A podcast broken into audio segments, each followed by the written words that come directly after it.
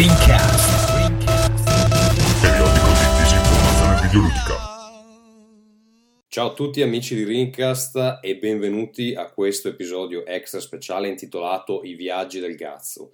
Come avevo anticipato nell'ultimo episodio regolare, eh, ho passato dicembre a viaggiare in giro per il mondo um, e questo è un po' una continuazione spirituale dei due episodi che abbiamo fatto sul Giappone. E visiterò tre paesi, Singapore, Nuova Zelanda e poi il Giappone nuovamente, solamente Tokyo questa volta perché ci siamo rimasti per poco. Ecco, questo non è un episodio normale di Rincas e questo per qualche motivo è il primo episodio che ascoltate, questo non è quello che Rincast generalmente tratta, quindi eh, prendetelo con le pinze, è un episodio extra, è appunto fatto per uh, rendervi partecipi delle mie avventure e disavventure eh, durante, durante, la vacanza. Eh, spero che sia divertente, io ho provato a registrare ogni giorno delle cose che, che succedevano, insomma se non lo è eh, sti cazzi, anche insomma ormai, ormai, l'ho fatto e quindi ve lo ascoltate. Eh, questo è tutto, uh, le, i clip sono divisi per giorni, più o meno dovreste riuscire a seguire cosa succede. Se poi volete seguirci su, su, cioè seguirmi sulla mappa, seguirci me e mia moglie sulla mappa, eh, nomino anche i posti dove, che visitiamo, eccetera.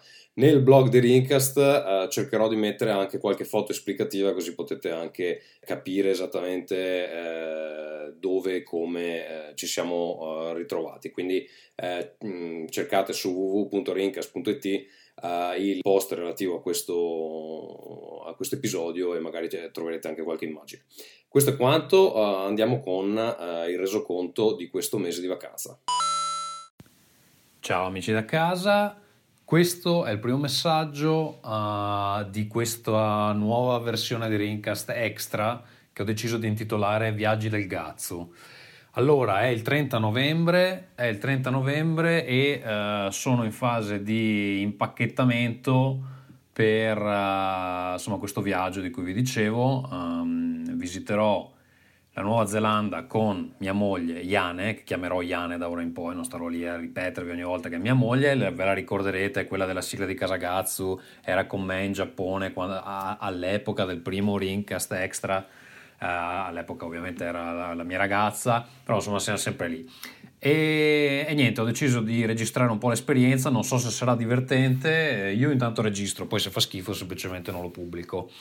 Allora, cosa dirvi? Dicevo, andremo in Nuova Zelanda per un mese, però nel frattempo eh, ci fermeremo, siccome è un viaggio lunghissimo, sono più, quasi 24 ore di aereo, anzi mi credo che siano 22 ore d'aereo filate per arrivare dritti, non è neanche possibile arrivare dritti, quindi faremo una pausa a Singapore di un paio di giorni, eh, passando per la Germania e poi tornando ci fermeremo a Tokyo, eh, la nostra amata Tokyo, dove avendo un solo giorno disponibile, penso uh, ci fermeremo a Chiabara a comprare stronzate e lì uh, sarà il culmine della nostra vacanza e anche la parte più geek di tutta l'avventura. Uh, se riesco incontrerò di nuovo Ito dieci anni dopo, anzi no, non è dieci anni dopo, però un sacco di anni dopo, il secondo speciale sul Giappone, quello che abbiamo fatto con Vito Juvara, eccetera. Ito era il cuoco famoso, non so se ve lo ricordate. Comunque eh, mi sto accordando per, per, vederci, sarà lì l'ultimo giorno in cui siamo lì noi, quindi sarà un po' un casino beccarci, però ci proviamo, ecco, facciamo così. Eh, niente, allora cosa dirvi per oggi? Oggi, niente, eh, stiamo appunto impacchettando. Eh, Iane ha ehm, ridotto la casa come se fosse esplosa una granata, ci sono vestiti per terra, eh, pacchi ancora da fare, casini, poi è andata, lei è andata a lavorare, io non avendo un cazzo da fare sono a casa a fare le ultime, a svuotare la spazzatura e cose del genere. Oggi sono andato a comprarmi del sapone di Marsiglia perché in qualche modo dovremmo lavarci i vestiti in viaggio e non ho trovato di meglio, onestamente non so come cazzo fare. Mi risulta tra l'altro che il sapone di Marsiglia si possa utilizzare anche per fare delle bombe, quindi nel caso lo utilizzeremo in quel modo.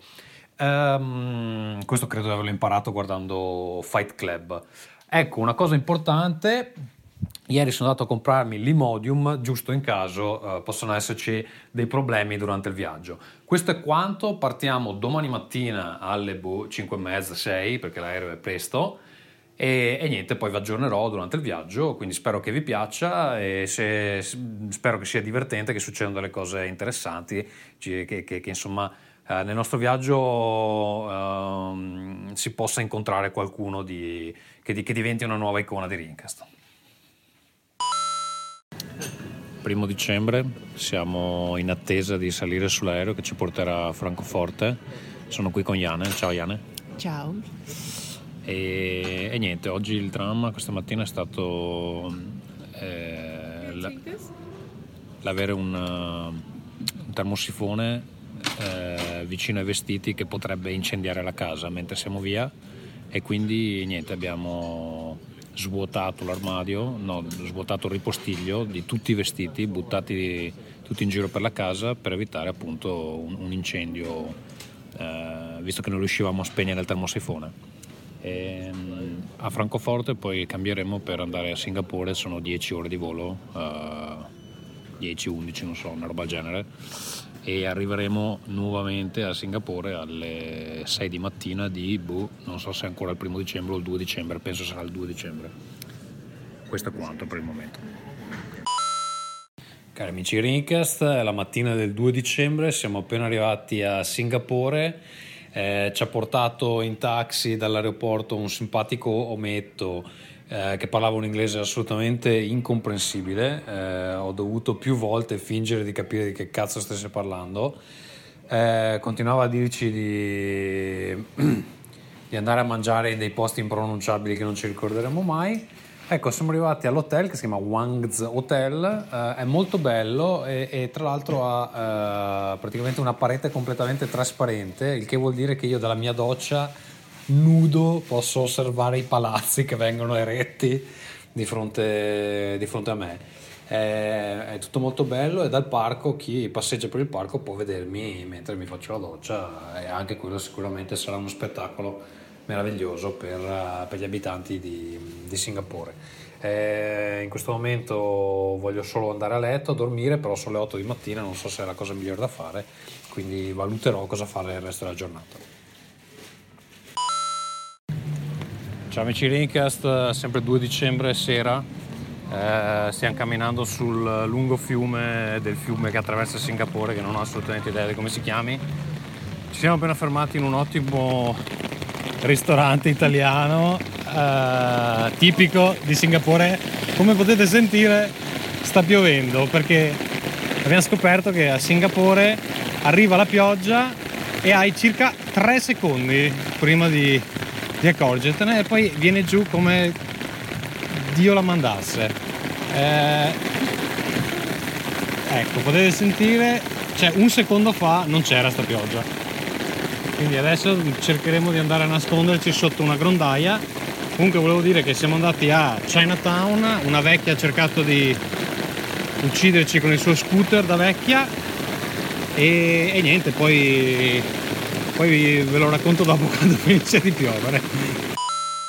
Allora, siamo riusciti a sfuggire alla pioggia, quello che volevo dire era niente, siamo riusciti anche a vedere un po', fare un giro dei ristoranti, ovviamente c'è un ristorante ogni tre metri, quindi c'è più o meno di tutto, è un mix fra cinese, indiano eh, e coreano, anche, hanno anche della roba thai, quindi un po' tutta, tutta l'Asia insieme, ecco, amichevolmente Ehm, però comunque beh, specialità cinesi per esempio ci sono degli ottimi eh, organi di maiale fritti e roba così. Quindi bisogna andare un po' a caso.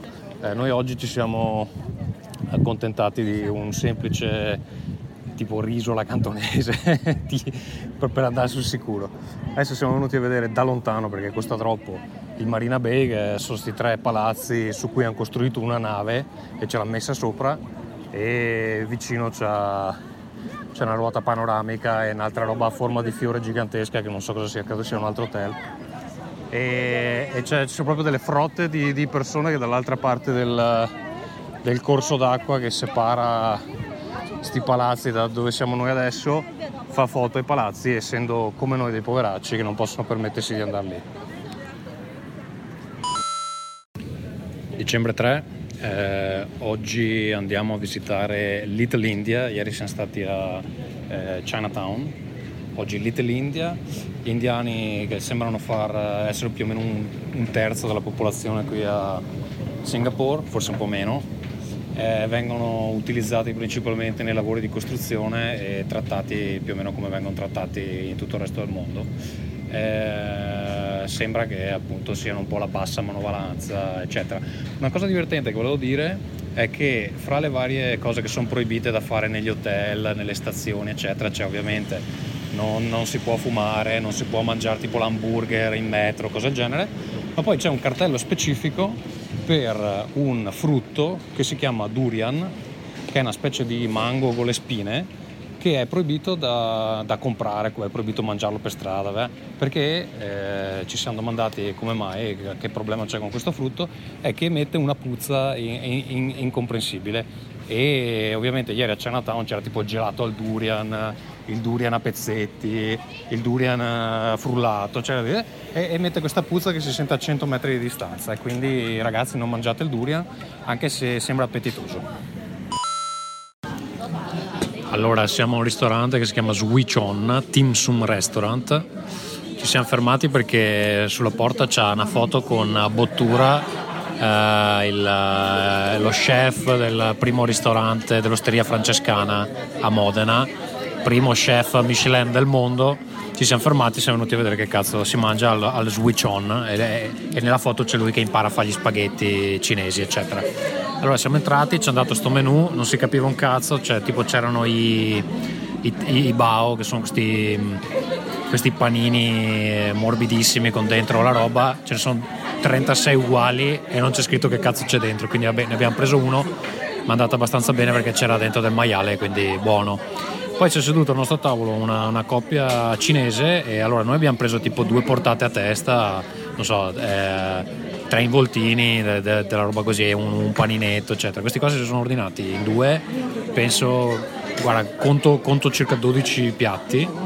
Eh, fra questi piatti c'è tipo zampe di gallina cotte che mi hanno anche offerto, ma io gentilmente ho rifiutato, penso sia un'offesa gravissima per la, per la Cina.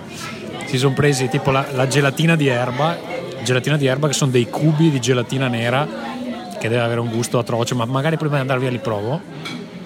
E altre robe che faccio anche fatica a identificare perché veramente non so che cazzo sia, sembra tipo cioè, trippa, occhi di, occhi di scimmia, roba del genere. E il, l'uomo della coppia eh, si è mangiato un animale, non so che animale, e ne ha appoggiato tutte le ossa sul tavolo, così. E quindi adesso mi sto guardando questa montagna di ossa davanti, però è un posto molto autentico, molto... insomma mi sento come un locale. Allora, eh, sera, sempre il 3 dicembre, siamo andati a Little India eh, ed è più o meno quello che uno sospetterebbe dal nome. Ti è piaciuto, Ione? Ho piaciuto? Mm. Sì, sì, sì.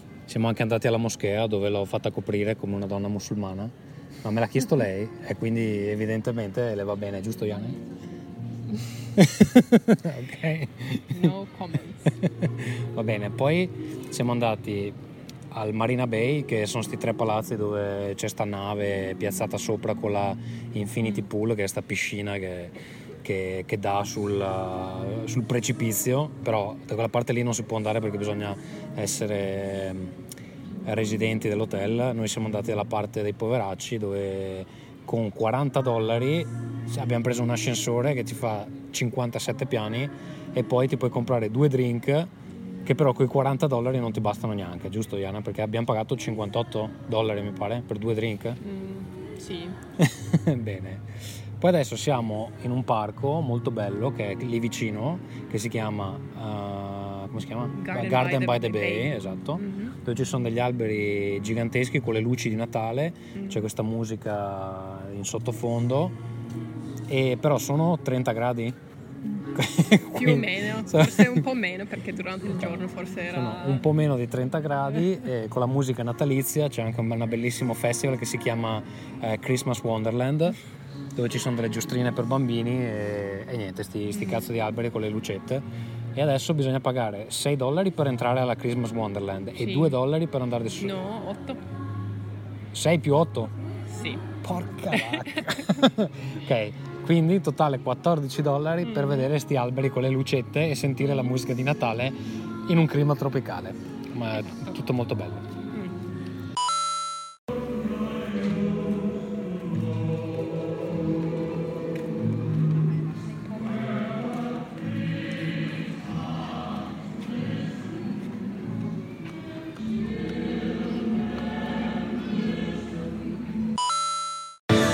Come sentite, qui credono al Natale fortissimo. Ma bisogna proprio sentirsele queste cazzo di canzoni di Natale. C'è uno spettacolo di luci meraviglioso. Siamo andati in cima a questi alberi giganteschi dove c'è un pontile strettissimo che barcolla nel vento e sembra di cadere e adesso c'è, e, e, e, mentre uno si sta cacando addosso ci sono queste canzoni di Natale che, che vanno fortissimo. Molto bello. Dicembre 4, siamo tornati nella stessa area dove eravamo ieri sera, però perché è un parco gigantesco, fuori sono una trentina di gradi, io per fare lo splendido mi sono messo dei pantaloni della tuta lunghi, eh, che è la roba più elegante che ho con me. E neri. Neri, esatto. e adesso c'ho dentro c'è una specie di piscina nelle mutande, è molto bello.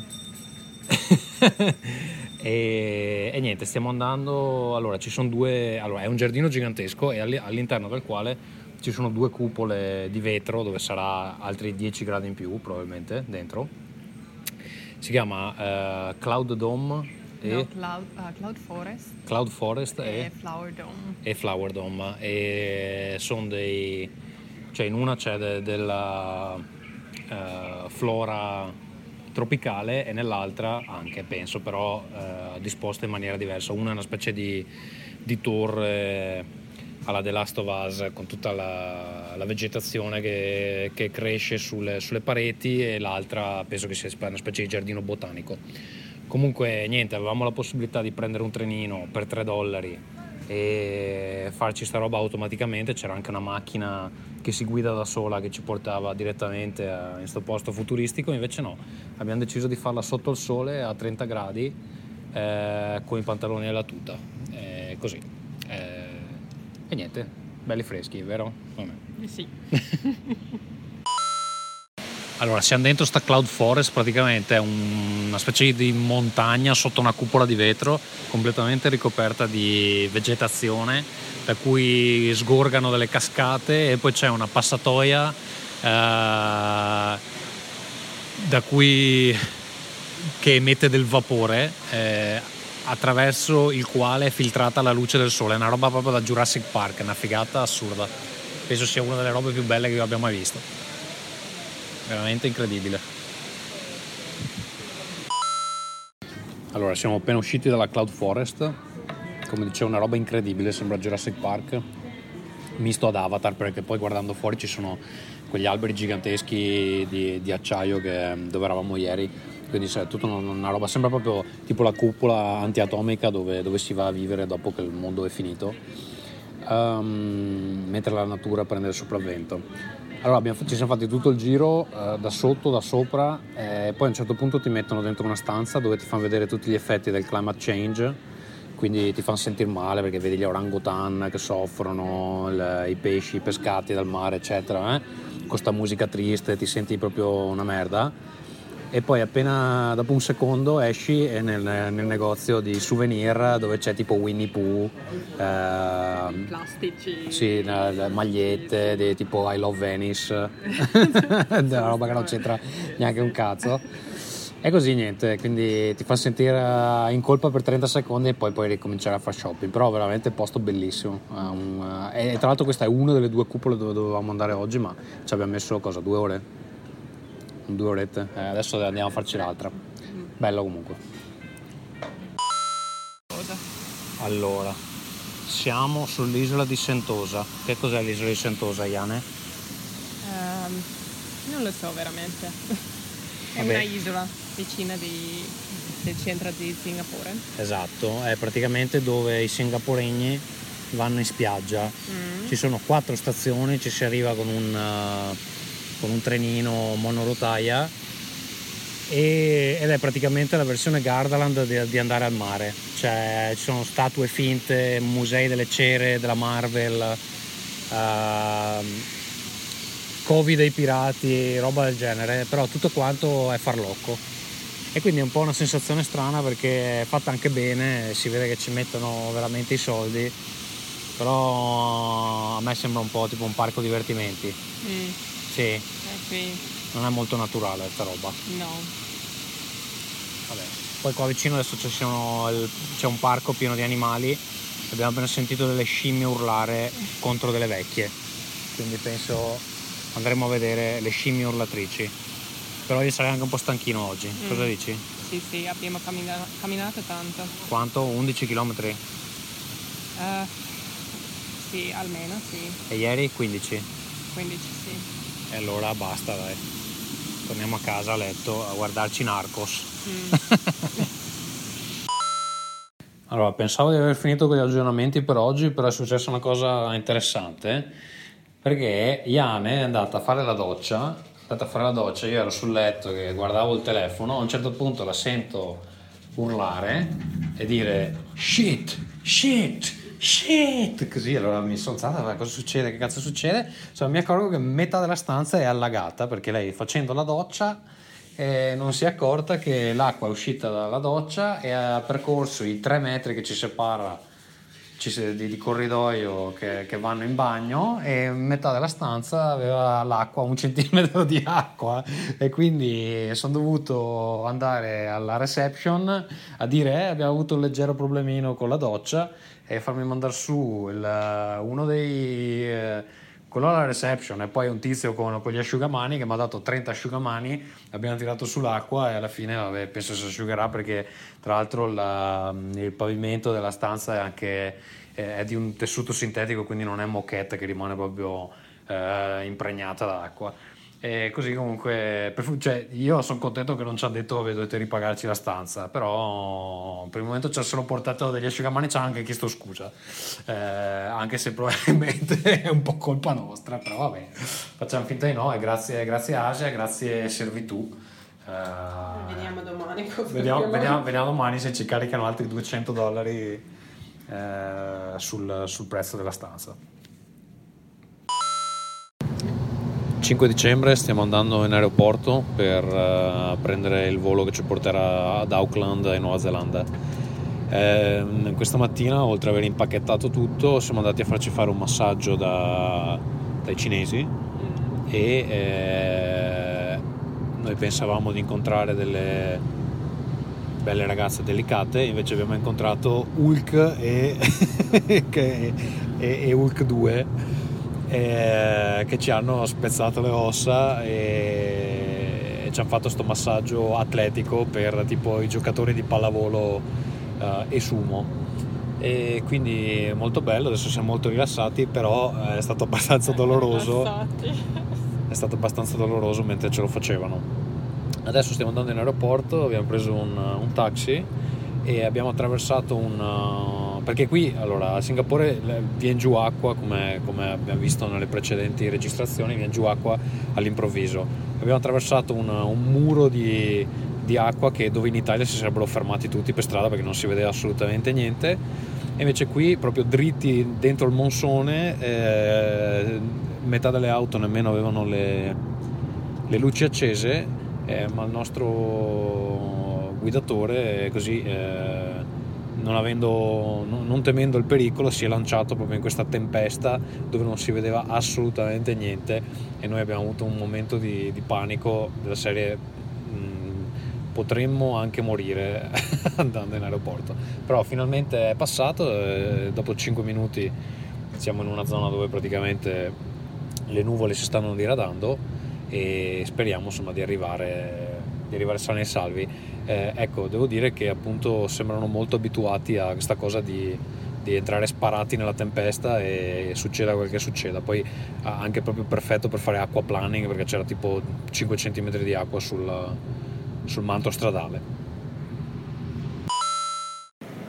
6 dicembre siamo atterrati ad Auckland dopo 10 ore di volo aereo della New Zealand Airlines eh, fighissimo con uh, dei tablet uh, nuovi su cui vedere film che sono al cinema in questo momento, sedili nuovi, bagni nuovi, cioè anche la roba da mangiare era, non dico buona, ma, ma più che passabile. E niente, abbiamo fatto tutti i controlli di sicurezza, ci hanno scannerizzato per vedere se stiamo introducendo delle specie aliene nel territorio, ti, fa, ti guardano le scarpe, ti chiedono che lavoro fai, se vieni qui a rubargli le donne il lavoro. Adesso finalmente siamo usciti, stiamo aspettando il fratello di Iane che casualmente si trova in Nuova Zelanda, così perché non sapendo dove andare eh, è qui e ci sta venendo a prendere all'aeroporto.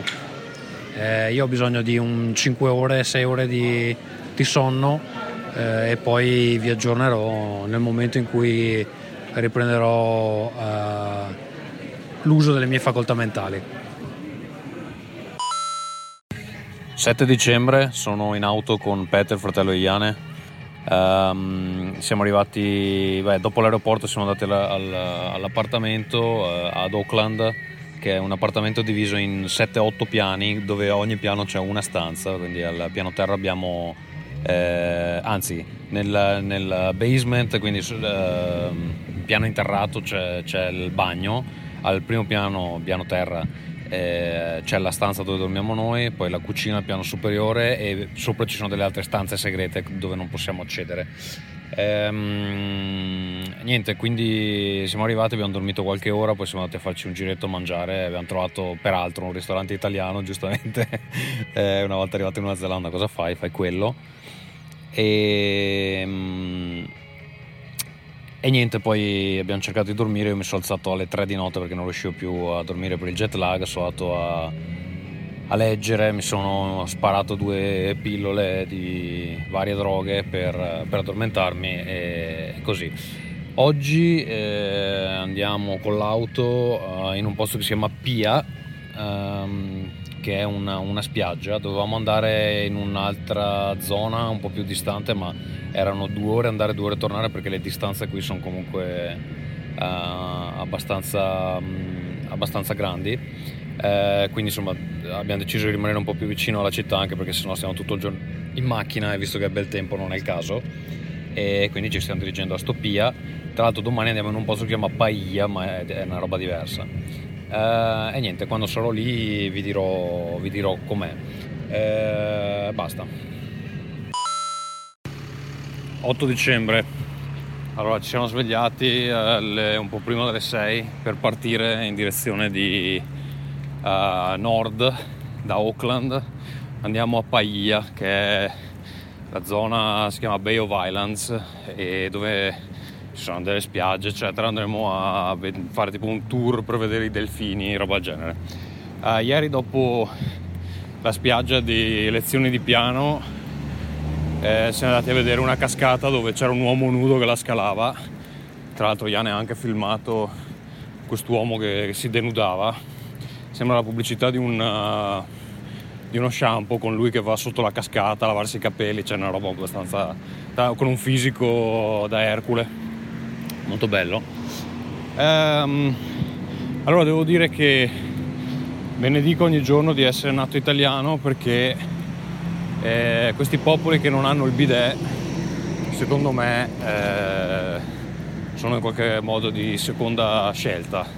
E ogni volta che uno fa una cagata o ti fai la doccia oppure ti tieni in tarzanelli per tutta la giornata che è una roba atroce comunque vabbè Adesso ci facciamo le nostre belle 4 ore di, di autobus e poi quando arriviamo ai delfini vi faremo sapere.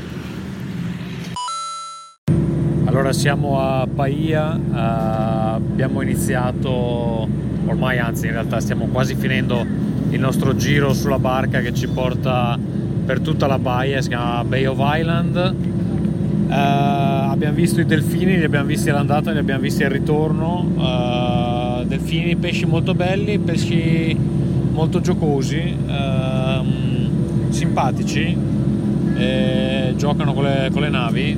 Io mi sarei già rotto i coglioni visto che eh, dicono che un delfino può vivere tipo 80 anni, quindi per 80 anni che giocano con tipo le stesse barche. E niente, abbiamo visto dei bei posti tipo adesso vi, vi leggo dei nomi in, uh, in Maori uh, c'è tipo Rakamanga Manga oppure Urupuku Puka Puka oppure Wae Wateoroa non me li sto neanche inventando, li sto leggendo. E ci sono queste rocce incredibili in mezzo al mare, alcune con dei buchi in mezzo, la barca è passata e comunque giornata bellissima, ci siamo già scottati perché c'è un sole che fa venire, l'altro me l'ha ricordato anche un vecchio seduto sulla barca, mi ha detto sai che in Nuova Zelanda vengono i tumori della pelle a tutti, ho detto ma vaffanculo vecchio. Eh, però è già la seconda persona che mi avvisa di sta roba quindi anche con la crema solare ti bruci.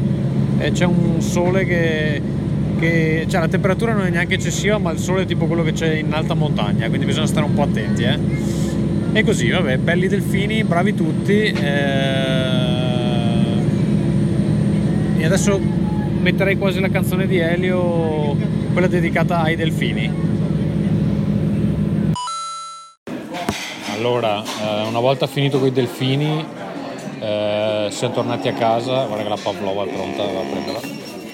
Siamo tornati a casa e niente, ci siamo buttati a letto per un riposino pomeridiano che è durato tipo tre ore, infatti ci siamo svegliati rincoglioniti. Comunque, eh, su suggerimento del tizio che ci, che ci affitta la stanza, che tra l'altro l'insieme di appartamenti si chiama Austria per qualche motivo, quindi siamo nel mezzo della, della Nuova Zelanda tropicale, però in un uh, complesso di appartamenti si chiama Austria, quindi abbiamo trovato anche il, il link al nazionalsocialismo.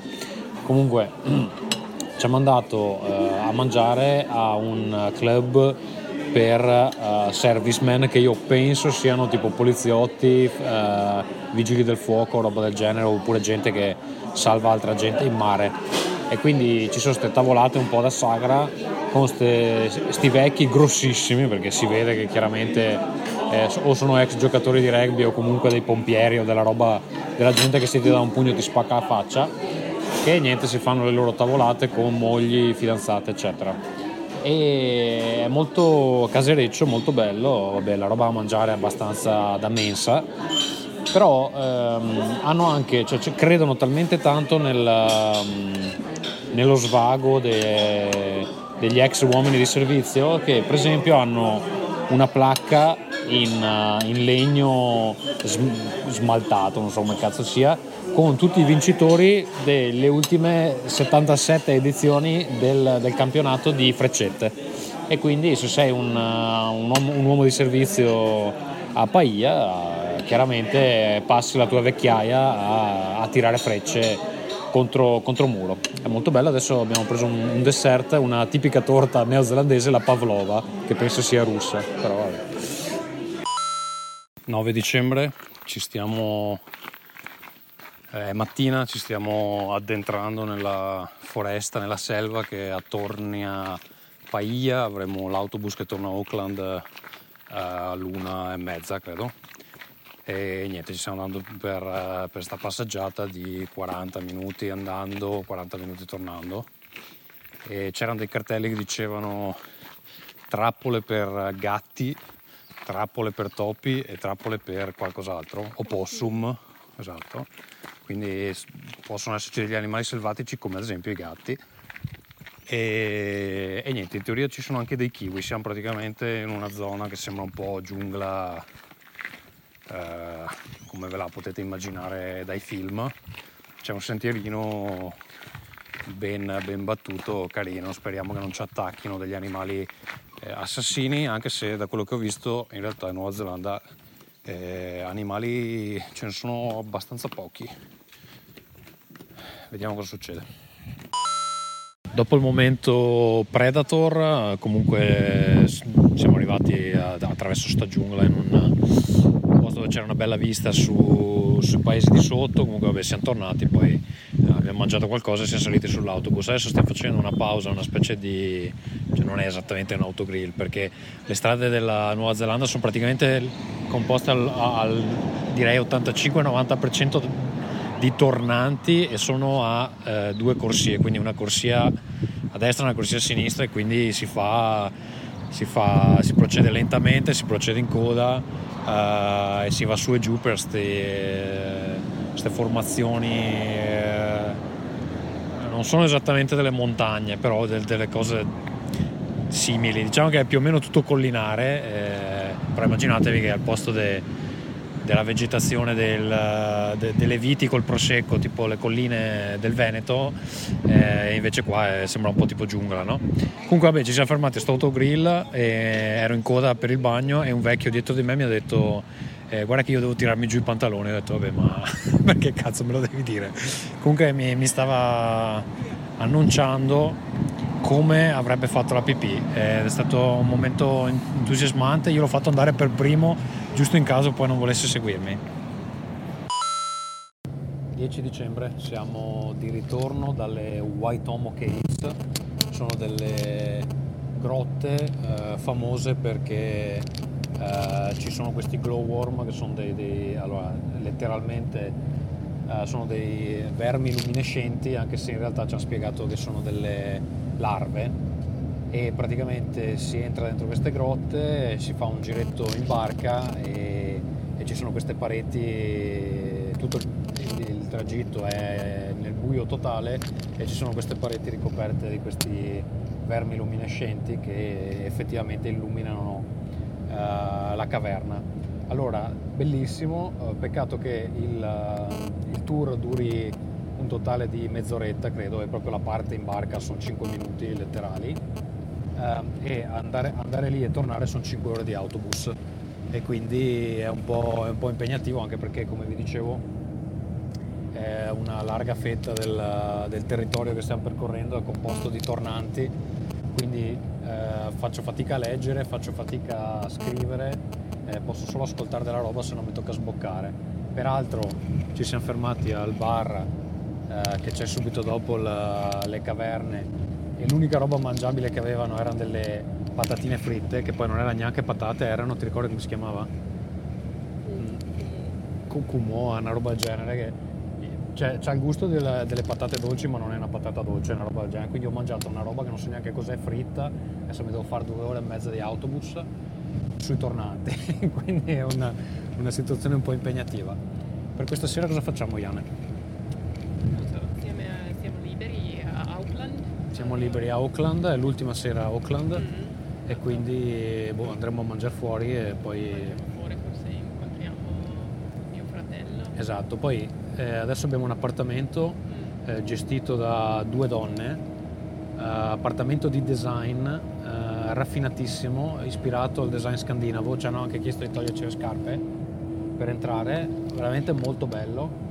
E, però queste due donne sono un po' come si dice, severe con, eh, con uh, le linee guida, cioè non puoi avere le scarpe, non puoi mettere la borsa sul letto, non puoi lavare i piatti nel, nel lavello, non puoi, non puoi fare un cazzo, perché hanno questo appartamento di gran design e devono mantenerlo.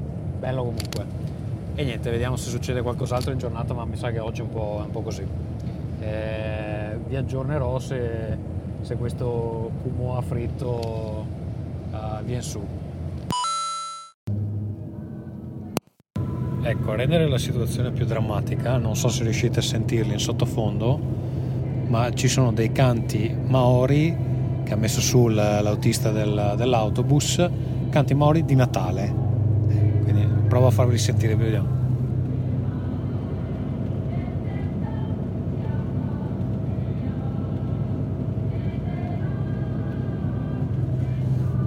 Ecco, quindi così siamo messi. Siamo tornati ad Auckland e siamo in centro per, per la cena. Casualmente siamo finiti nel quartiere Hipster, che è tra l'altro vicino dove abbiamo l'appartamento adesso. E, ed è molto interessante vedere come si spostano gli, gli aucklandesi, eh, perché sembra che stiano sperimentando vari mezzi di trasporto. Per esempio, in giro per la città si vedono questi monopattini che bisogna scannerizzare con un eh, QR code e tu li puoi lasciare dove vuoi e il prossimo che viene se lo prende e sono un monopattino elettrico quindi tu sali sul monopattino e poi eh, parti via come fosse un motorino. E lo stanno usando un sacco di persone vediamo qua attorno. Eh, tra l'altro ne è appena passato uno che ne stava usando due contemporaneamente così non so se per farlo splendido o ne stava portando uno un suo amico. Inoltre ci sono due tizi qua davanti dove ci stiamo seduti che hanno uno skateboard con delle ruote giganti eh, elettrico anche quello, che comandano con una, con una sorta di, di, telecomando in mano. Quindi c'è un incrocio fra una macchinina e uno skateboard, abbastanza interessante. Stanno facendo anche tipo dei video con la, la GoPro, quindi non so se è una promo per un nuovo prodotto che sto vedendo in anteprima o è una roba che già esiste. Ma mi pare di averlo già visto su qualche piattaforma di crowdfunding, eh, a dire il vero. Quindi niente, siamo nel futuro, non solo 12 ore nel futuro, ma anche milioni di anni nel futuro per quanto riguarda i mezzi di trasporto. Eh, 11 dicembre, oggi siamo in partenza per Hobbiton, vero Iane? Sì. Andiamo a Hobbiton e per l'occasione abbiamo preparato una bella canzone insieme. E tu hai preparato una, ok, sì. No, insieme abbiamo preparato una bella canzone di Annie Lennox, che così ci metterà nel mood giusto, che si chiama Into the West, però forse non dovremmo cantarla in bagno perché secondo me eh, quelli che ci ospitano un po' ci sentono. E quindi parto io, ok? Poi tu fai il corretto. Vai, vai, vai nel, nel balcone. no, nel balcone, che ci sono quelli dell'ufficio. Allora, la canzone è cantata originariamente da Annie Lennox e interpretata da me. Lay down your sweet and weary head. Night is falling, you've come to journey's end. Sleep now and dream of the ones who came before. They are calling from across a distant shore. Aiutami. Why do you weep? what are these tears upon your face? Soon you will see all of your fears will pass away. Safe in my arms. You are only sleeping. E poi vi risparmiamo il resto, dai. Siamo sull'autobus che ci porterà a Hobbiton. Eh, sto leggendo il pamphlet eh, esplicativo con tutte le varie informazioni. Allora, eh, il posto, il movie set è una, un territorio di 1250 acri, che non so quanto cazzo sia, ma penso sia tanto. La famiglia che, che lo possiede si chiama gli Alexanders e mm, è stato scoperto questo lotto di terra nel settembre 1998 da Peter Jackson e i producer della New Line Cinema che si facevano dei viaggioni in aereo per cercare insomma, dove ambientare il film, dove ambientare la, la contea perlomeno. E mm, allora qua dice che eh, le, le, case de, degli hobbit sono state create con eh, insomma, legno e ehm, polistirolo eh, praticamente. E poi ehm, dice che le, le, le, foglie degli alberi sono state importate da Taiwan e eh, attaccate una per una agli alberi. Quindi pensate anche un po' che, che bel momento per la gente che doveva preparare il set. Um, e poi vabbè, insomma, dicono che più o meno tutto, che, tutto quello che si vede è stato creato o uh, eh, diciamo riassestando il terreno o, o usando roba di, di uh, polistirolo. E vediamo se cos'altro dice. Ecco, quando hanno fatto invece, questo è per, per il Signore degli Anelli, per l'Hobbit hanno invece costruito queste strutture materiali permanenti, eh, eh, incluso un albero artificiale che non so quale sia nel film, che è stato fatto con eh, silicone e acciaio e ci ha messo due anni a ricostruire la roba che avevamo prima costruito in polistirolo, evidentemente che poi hanno han capito il potenziale turistico della cosa. Eh, e appunto oggi viene utilizzato come, come meta turistica. Eh, e niente, sono il, il, il Signore degli Anelli eh, hanno iniziato le riprese nel 1999, quindi sono già passati quasi vent'anni, cazzo, che roba. Allora, siamo riusciti a finire questo tour della, della contea, abbiamo, allora, era prevista pioggia, siamo riusciti a schivarla per credo 15 minuti Adesso infatti sta piovendo, non so se la sentite nel, in background. Allora, la contea è bellissima. È, è, hanno semplicemente preso sto pezzamento di terra e hanno ricostruito tutto identico.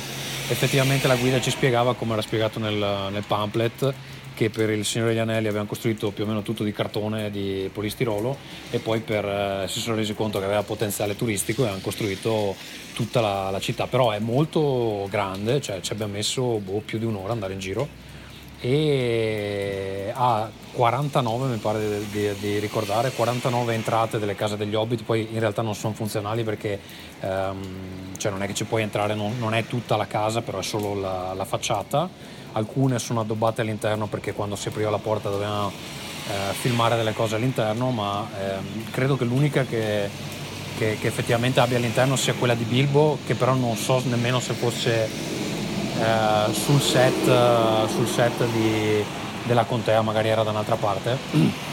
Perché in effetti non, non, ci hanno fatto entrare da nessuna parte quindi si vedevano solo da fuori. E, e niente eh, curatissima ogni casetta ha il suo, suo, giardino i suoi fiorellini la roba da, che cresce le zucche le, le, gli zucchini tutta questa roba qua e niente, poi c'è il, c'è il, ponte famoso dove Gandalf va sopra con il carretto. Ehm, poi spiegavano anche questa cosa delle, delle, porte, non sono tutte in scala 1 a 1 perché praticamente, siccome dovevano rappresentare come hobbit degli attori che in realtà sono più alti, alcune delle porte sono in scala 90%, alcune sono in scala 30%, quindi a seconda della prospettiva riuscivano a gestire eh, le cose. Vabbè, poi spiegava tutta questa roba la prospettiva, ad esempio c'è una scena dove nel Signore degli Anelli Frodo e Gandalf sono nel carretto insieme, um, in realtà eh, eh, Elijah Wood Uh, che faceva Frodo era seduto tre metri più indietro di Gandalf, però nel film sembra che siano seduti di fianco. E, e niente, poi siamo andati al Green Dragon, che è la, la locanda de, che si vede nei, nei film.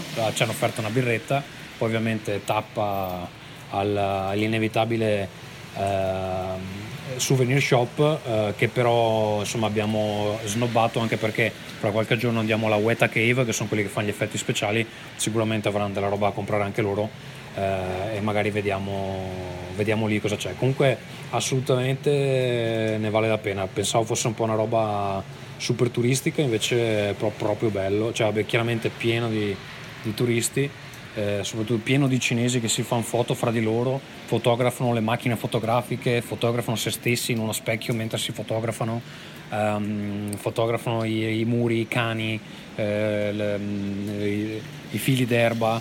E insomma era anche impossibile perché poi queste stradine per, uh, che ci sono nella contea che portano da una casetta all'altra sono, sono anche strette, no? quindi quando c'hai 50 cinesi che si fanno foto fra di loro in mezzo non riesci più neanche a fare un cazzo però a parte i cinesi è veramente bello. Dicembre 12 siamo a Rotorua, Rotorua che è un po' una città uh, come quelle città americane che sono un po' in difficoltà, c'è qualche negozio chiuso, c'è qualche si vede che è un po' diciamo in, uh, in difficoltà. E finora credo che sia dei posti che abbiamo visto forse quello il cui centro è un po' meno bello. Ha una zona con dei locali che è più carina, però in generale qua Diana, mi pare che dobbiamo passare qua. Ok. In generale um, eh, sì, sembra un po' in difficoltà, cioè, c'è, c'è, più di qualche negozio con uh, le vetrine, con i giornali sulle vetrine, eccetera. Comunque, eh, siamo a casa di questa tizia chiamata Stephanie perché allora adesso non mi ricordo esattamente per quale motivo abbiamo prenotato da lei. Credo non ci fossero moltissime alternative. Praticamente abbiamo una stanza perché siamo cheap bastards dice Iane eh, abbiamo una, una, nostra stanza e ci sono altre due stanze nel, al piano superiore di questa casa con una sola toilet che tra l'altro è divisa dal bagno quindi se tu devi andare a fare una cagata per dirla proprio così eh, devi andare prima nel bagno e poi siccome non c'è ness- nessun modo di pulirsi devi andare anche in doccia. Quindi vabbè. Ma al di là di quello la nostra mm, padrona di casa sembra molto appassionata del, del, gossip inglese infatti ha delle pile incredibili di, uh, di giornali di gossip che parlano della un attimo che siamo in vicinanza del, di un incrocio, parlano della regina, parlano dei principi, parlano della principessa, cioè una roba abbastanza agghiacciante. Tra l'altro un po' tutta la casa è addobbata con statue del Buddha, eh, moquette, ehm, eh, come si dice, eh, tappeti pelosi, eccetera. Ci sono un paio di gatti molto simpatici. Um, ma sì, comunque in generale un po' trashy, ecco, diciamo, anche perché per esempio c'è una c'è una, non so come si chiama in italiano, c'è una rack per i vini, quella dove si mettono le bottiglie di vino che uno in teoria dovrebbe consumare nel futuro, però sono tutte, sono tutte vuote, se le ha bevute tutte. E, e, vabbè, insomma, ognuno fa quel che può, però eh, si nota appunto questa, questa, difficoltà un po' di tutto, di tutto, il paese. E niente, stamattina andiamo a fare un, un, un tour perché in, questa, in, quest'area ci sono delle zone... Eh, allora, qua dice ecothermal, eh, che però in, boh, in, italiano non so. Insomma, fondamentalmente credo che ci siano delle. Sia una zona vulcanica e, e ci sono delle, delle, pozze ribollenti di acqua sulfurea. quindi andiamo a fare quello. È un tour di 5 ore, dovrebbe piovere, ma in questo momento c'è il sole, quindi speriamo per il meglio. Eh, domani sera invece dovrebbe esserci una una serata culturale con i Maori che fanno tutto lo spettacolino con le gonnelline e, e le danze, eccetera. Quindi è una roba un po' turistica, ma, ma vediamo come, se ne esce perché in realtà me ne hanno parlato abbastanza bene.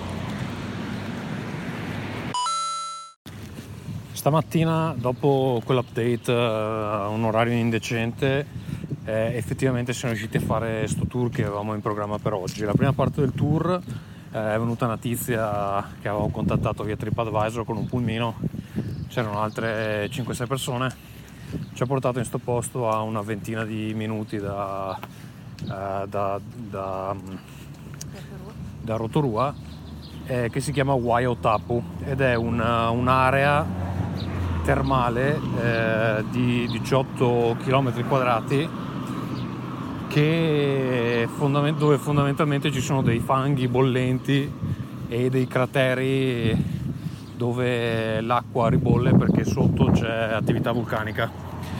E, ed è stato meglio di quel che pensassi, no Iane? Più bello forse di quel che pensavo. Mm. Cosa ne pensavi te? Pensavi fosse bello o brutto?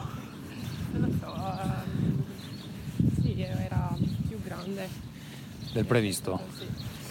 E, e niente, praticamente tutte queste varie eh, pozze, eh, alcune contenevano eh, dell'acqua dove effettivamente eh, uno si pote- cioè, poteva anche immergere perché quest'acqua bolle ma eh, parte da 40 gradi e arriva fino a 100, quindi hai delle zone in cui tecnicamente uno si può, si può mettere in acqua. E poi c'erano delle pozze che contenevano invece dei minerali particolari, tra l'altro puzza e zolfo un po' ovunque eh, che però eh, tutti questi minerali danno anche luogo a una vegetazione abbastanza rigogliosa e vagamente aliena anche in, in alcune parti. E c'erano delle pozze eh, dove il pH del, dell'acqua era talmente basso che una era completamente azzurra, proprio azzurra eh, tipo fatta turchina e una era verde fosforescente. Ecco quella verde fosforescente ci hanno detto se vi buttate dentro vi consuma anche le ossa e quindi giustamente abbiamo sacrificato un cinese eh, per vedere cosa succedeva. E poi la seconda parte del tour ehm, siamo andati in un'altra area chiamata Haeremai. Come no? Ah scusa, Waimangu, va, eh, ho troppe mappe in mano.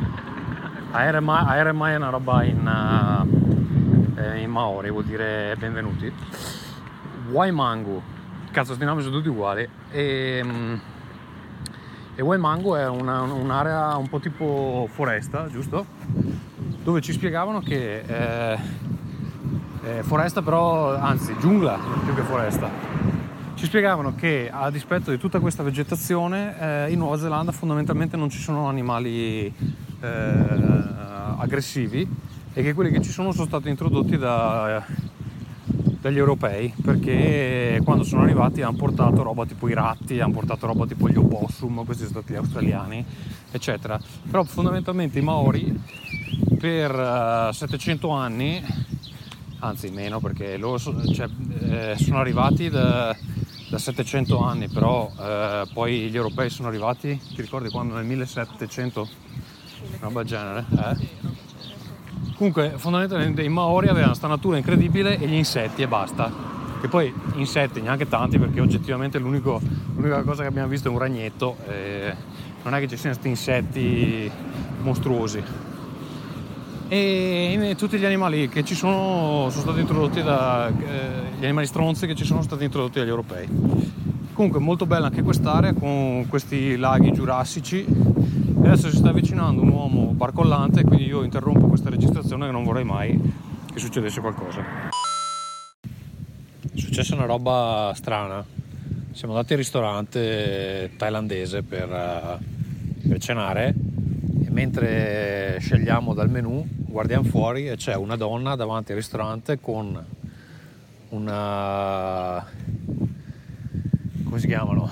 Un appendi, appendi abiti di quelli là di fil di ferro che eh, lo fa entrare nel, nell'atto della portiera di un'auto e cerca di aprirla. Io dico ma che cazzo sta facendo questa qua? Vado a chiamare il cameriere per dirgli guarda che c'è una che sta, sta aprendo l'auto qua davanti. Il cameriere arriva, dà un'occhiata, però nel momento in cui arriva la, l'auto è già aperta, lei è dentro e tempo 30 secondi l'auto parte e va via quindi io spero che questa fosse una che si era dimenticata dentro le, le chiavi e eh, forte della sua carriera, precedente carriera criminale sapeva anche come aprire una macchina. Però il sospetto insomma ci è venuto perché effettivamente una che va in giro con una appendiabiti di ferro e, e ti apre le auto in qualche modo deve averlo imparato. Quindi eh, bei momenti a Rotorua la, la città più, più sicura di tutta la Nuova Zelanda. È successa una roba strana. Siamo andati al ristorante thailandese per, eh, per cenare e mentre scegliamo dal menù guardiamo fuori e c'è una donna davanti al ristorante con una come si chiamano un appendi, appendi abiti di quelli là di fil di ferro che eh, lo fa entrare nel, nell'atto della portiera di un'auto e cerca di aprirla. Io dico ma che cazzo sta facendo questa qua? Vado a chiamare il cameriere per dirgli guarda che c'è una che sta, sta aprendo l'auto qua davanti. Il cameriere arriva, dà un'occhiata, però nel momento in cui arriva la, l'auto è già aperta, lei è dentro e tempo 30 secondi l'auto parte e va via. Quindi io spero che questa fosse una che si era dimenticata dentro le, le chiavi e eh, forte della sua carriera, precedente carriera criminale sapeva anche come aprire una macchina. Però il sospetto insomma ci è venuto perché effettivamente una che va in giro con una appendiabiti di ferro e, e ti apre le auto in qualche modo deve averlo imparato. Quindi bei momenti a Rotorua la, la città più, più sicura di tutta la Nuova Zelanda dicembre 13 um, stiamo facendo un altro giro in un'altra area geotermale che si chiama Tepuia. Uh, cosa di diverso da ieri? Non moltissimo in realtà, è un'area appunto vulcanica, uh, ci hanno appena detto che tempo fa hanno aperto un ristorante eh, da cui è... Eh, sotto il quale si è aperta anche una sorgente di acqua sulfurica, quindi hanno dovuto chiudere tutto. Molto bello. Eh, no, comunque la, la, la, facility qui è tutta nuova, eh, hanno continuato a ringraziare i turisti per, per, portargli i soldi per permettere di rinnovare sta roba. Eh, ecco, eh, c'è una scuola Maori che eh, accetta solo degli studenti che appunto hanno del sangue Maori, anche se poi mischiato con altri, eh, però devi, avere, devi poter dimostrare di avere del sangue Mori e ti insegnano a, eh, se sei un uomo, a fare le sculture Maori e c'era proprio la, ci hanno fatto vedere, ci sono dei laboratori dove, dove appunto insegnano ai, ai, ragazzi dai 17 anni in su, mi pare di aver capito, a, a creare gioielli, mm, roba di legno. Vedo che ad esempio adesso sono davanti a una barca, una canoa gigantesca, quindi tutta intarsiata. Eh, quindi ti fa fare quella roba, invece se sei una, una donna eh, ti insegnano a intrecciare sono tipo cestini di vimini, ma non è vimini, è una, una, pianta che utilizzano loro che ha delle fibre lunghe, un po' tipo tessuto. Ecco, questo farebbe incazzare le femministe, però essendo la loro tradizione non devono spaccare il cazzo. E, um, e niente, c'è, c'è anche una, uh, un villaggio maori all'interno della, della struttura dove credo facciano dei concerti, ma noi non avendo pagato abbastanza non ce lo vediamo. Però andiamo stasera a un... Um, una presentazione culturale maori dove in teoria si magna, si magna e ci faranno la danza tipica, eccetera. Devo dire che nonostante possa sembrare così raccontandola una roba super turistica, però è tutto di, di buon gusto e vabbè, ci sono dei, dei, dei gruppi di turisti sostanziosi ma non, non, eccessivi, quindi non è come andare eh, so, a Gardaland, ecco per intenderci. E, Bello, bello dai. Allora, siamo all'ingresso del eh, villaggio, anzi siamo nel posto dove ci verrà a prendere l'autobus che ci porterà al villaggio Tamaki dei Maori e sto leggendo un, un foglio che spiega un po' tutta la storia di sta menata. Praticamente fondato da due fratelli, Tamaki appunto, che eh, avevano questo sogno di illustrare un po' la cultura maori per tutta la Nuova Zelanda. Uno dei due ha venduto la Harley e hanno iniziato questa attività di portare eh, i turisti a, eh, portare i turisti a sto villaggio che appunto riproduce tutte le, uh, le attività culturali insomma, e tradizionali del, dei Maori. Fondamentalmente da quello che capisco qui ci sarà, eh, arriveremo a sto villaggio, poi il capovillaggio ci inviterà dentro perché altrimenti non possiamo entrare, un po' tipo come i vampiri, non possiamo entrare. Ehm, una volta arrivati dentro ci sarà una specie di danza rituale che spero non faranno performare a noi.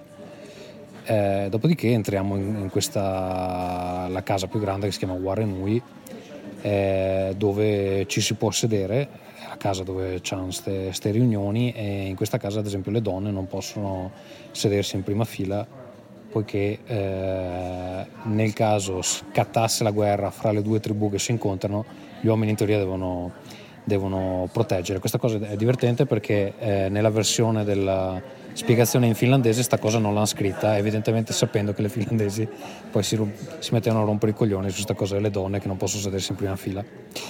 E, e, niente, poi si farà questa cena dove tutta la roba è cucinata in questo forno interrato che cuoce con il vapore che si chiama Angi e vediamo insomma come sarà. Dopodiché vabbè, c'è una cerimonia di chiusura eccetera, penso sarà abbastanza divertente, vediamo cosa, cosa succede. oh, she come. Hee-haw. You be riding six white horses when riding six white horses. Or riding six white horses. Riding six white horses when she come. Yippee-yi-yi, yippee-yi-yi, hee-haw. Yippee-yi, yippee-yi, yippee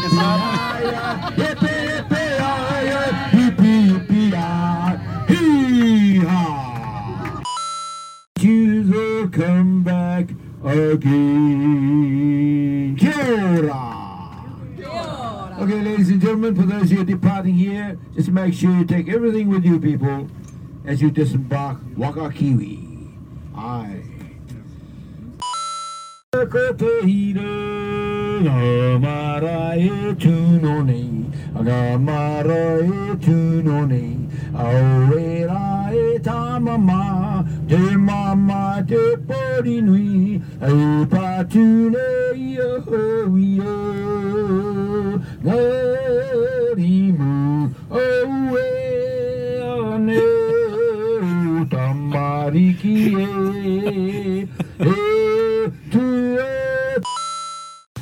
Quello che avete appena sentito cantare era il, il, il Wallace che guidava il nostro il bus che ci ha riportato al, al punto di raccolta dal villaggio Maori.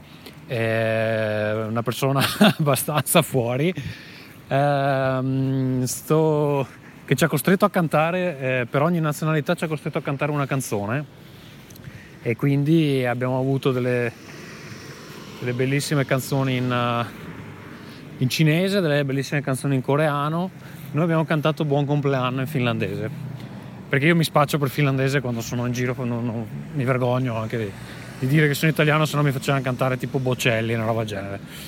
E com'è stata questa, questa, esperienza al villaggio? Siamo arrivati, eh, hanno spiegato, allora intanto hanno eletto, scusate sto attraversando la strada, non vorrei morire, hanno eletto dei... Eh, c'erano quattro autobus, per ogni autobus hanno eletto un boss, un boss della, della tribù che, che, è stato costretto all'inizio della, dell'esperienza a confrontarsi con dei guerrieri maori che gli offrivano delle foglie messe per terra e poi doveva strofinarsi il naso tipo gli eschimesi. Una volta entrati c'erano quattro punti dove spiegavano delle cose, eh, fra cui dei bellissimi giochi maori dove dei, bisognava reggere dei bastoni e, e spostarsi contemporaneamente tutti o a sinistra o a destra cercando di non far cadere i bastoni poi c'erano dei, eh, delle danze con dei pompon che ti devi sbattere addosso per fare del rumore e poi c'era c'era il guerriero che ci ha spiegato come, come funzionano le armi maori, tra l'altro dei bastoni affilatissimi con cui puoi tagliare la testa alla gente. E eh, ah sì, ci hanno fatto fare l'H, hanno costretto tutti gli uomini a fare l'H, quello reso famoso dagli All Blacks. E poi ci hanno mostrato le barche, come ci ha spiegato come navigavano, eccetera. Dopodiché hanno, ci siamo spostati da un'altra parte, ci hanno mostrato eh, come cucinano la, il cibo sottoterra, praticamente fanno un buco gigantesco con dentro delle pietre arroventate, sopra ci mettono uh, dei, del, del, del, tessuto grosso, tipo quello per i sacchi, eh, che poi eh, ricoprono di terriccio. E quella è la cena che poi hanno, ci, hanno, ci hanno servito, la, la tirano fuori ovviamente pulita, la tirano fuori e ci hanno servito quella. E poi niente, hanno fatto tipo eh, mentre, mentre, lo chef preparava la cena ci hanno fatto degli spettacolini con delle varie canzoni maori, fra cui alcune che sembravano prese di peso da Moana della Disney. È una roba simpatica, forse un po', un po', un po di corsa perché alla fine è durata tre ore, ma eh, ne avrei fatte volentieri altre due. Non ci hanno neanche spiegato come, come si fanno i tatuaggi che era, un era, una cosa un po' interessante. Però niente, così poi tornando appunto ci ha costretto a cantare queste canzoni e, e, quindi adesso noi per il momento abbiamo finito con Rotorua, domani partiamo per la prossima destinazione che è Napier dove andremo a eh, farci il giro dei vigneti finalmente. 14 dicembre siamo arrivati a Napier che è sulla costa est della, dell'isola nord della Nuova Zelanda ed è una zona famosa per uh, i vigneti, infatti domani andremo a farci un bel uh, tour di, dei vigneti, quindi a ubriacarci fondamentalmente, e per uh, anche le... Um, ci sono un sacco di alberi da frutto, eccetera. Quindi per quelli che vanno a farsi la vacanza e poi lavorano nelle fattorie, eccetera, questo è uno di, di quei posti.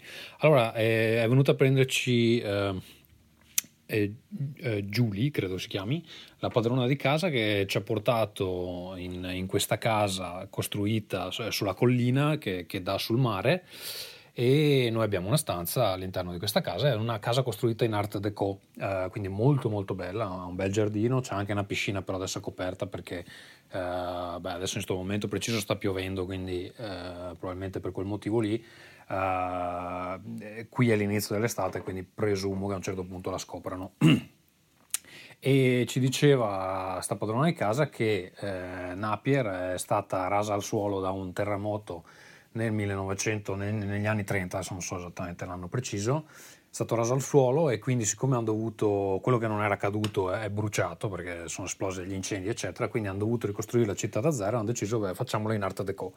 Eh, negli anni 60 poi hanno coperto un po' mh, mm, perché era cambiato il gusto, era cambiato lo stile e ultimamente l'hanno, l'hanno riscoperto e quindi eh, tutta la città ha sto, sto, stile un po' da art deco che mh, mm, per capirci, eh, essendo voi videogiocatori, è più o meno la roba di Bioshock, ok? Quindi è molto molto carina, la nostra stanza è ehm, un esagono praticamente con uh, tutte vetrate su tutti i lati e, e poi a, al muro ci sono questi poster di, di, figure molto geometriche, molto, uh, molto deco, ah, appunto, molto alla Bioshock per capirci. E niente così, quindi mh, mm, oggi per il resto abbiamo, abbiamo viaggiato in, in, autobus, non è successo niente di particolare. Um, e presumo presto andremo a mangiare qualcosa eh, il posto sembra veramente carino, eh, abbiamo una ventina di minuti eh, per arrivare in, giù in città, poi tornare su sarà un'altra ventina di minuti però in salita, quindi capiremo anche di cosa si tratta.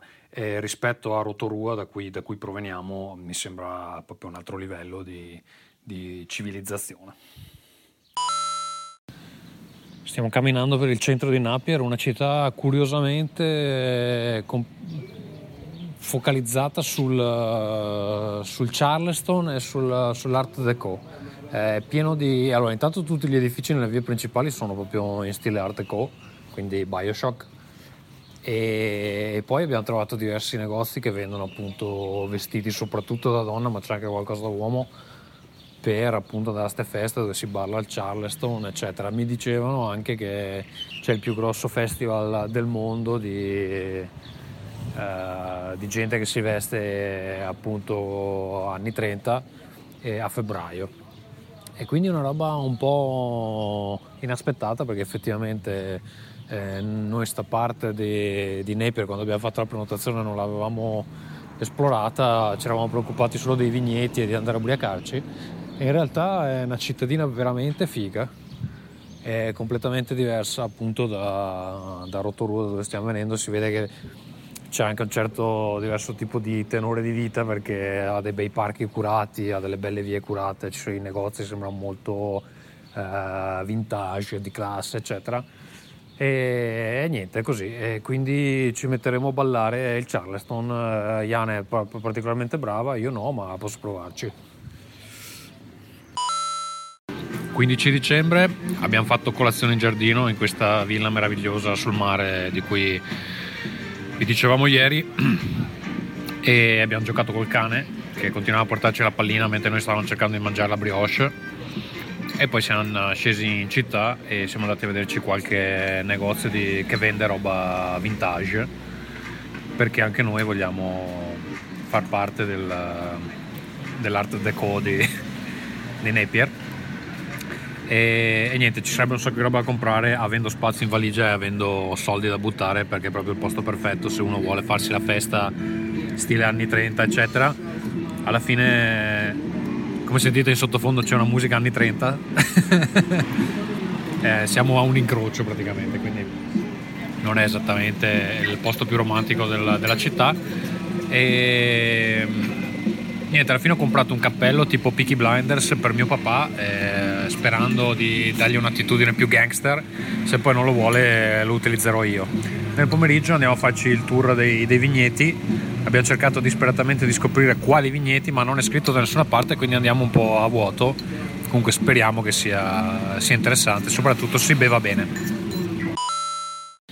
Ecco, un particolare che ci siamo dimenticati di citare del, della casa eh, vecchio stile eh, è che questa mattina abbiamo scoperto con nostro grande disappunto che dopo aver fatto la cacca che ha fatto Iane dopo aver, no, dopo, aver fa... dopo aver fatto la cacca purtroppo la pressione dell'acqua della, della, della tazza non, non la spingeva giù. E quindi abbiamo dovuto ingegnarci per far scendere questa acqua e in cosa consiste questo ingegnarsi? Semplicemente si è rimasti lì e abbiamo dovuto farlo 6-7 volte finché siamo riusciti a liberarci del, del nostro output. Eh, però la cosa è preoccupante anche perché insomma questo output era del tutto normale e non assolutamente spropositato e quindi ogni volta adesso per fortuna vabbè ripartiamo già domani che non è un per fortuna perché il posto è bellissimo ma eh, sarebbe stato imbarazzante dover eh, risolvere questa questione ogni giorno svariate volte perché sta acqua non ha, essendo appunto questa casa vecchia, non ha abbastanza pressione eccetera. Io così gliel'ho buttata lì alla, padrona di casa che ha detto no ma l'abbiamo appena fatta sistemare bla bla bla però in realtà cioè, fa fatica eh, a mandare giù anche la carta quindi insomma ecco una situazione drammatica che domani mattina dovremo alzarci molto presto eh, alle sei e mezza penso. E quindi star lì a svuotare il water 10 volte perché sennò la roba non va giù è un po' fastidioso. Però questa è l'unica cosa che, che un po' ci turba. Allora abbiamo appena finito tre ore di tour delle eh, non so neanche come si chiamano vi, vinerie quattro ore di come si dice? Ena, enacoteche enac, non so neanche come cazzo si dica abbiamo bevuto credo 25-30 bicchieri di vino. Uh, Iane spiegalo con parole tue com'è andata? è andata molto bene. Um, noi siamo stati solo quattro persone in questo tour sì. di vino. Eh, sì, abbiamo, abbiamo eh, bevuto abbastanza tanto, siamo molto ubriachi adesso e credo che adesso dovrebbe essere il momento di mangiare qualcosa, ma non, dobbiamo, non possiamo trovare un posto di mangiare. E, sì, è meglio che non parlo di più. Allora, eh, niente, come dicevo, ogni enacoteca, enac... non so neanche se è una parola enacoteca, non penso che lo sia.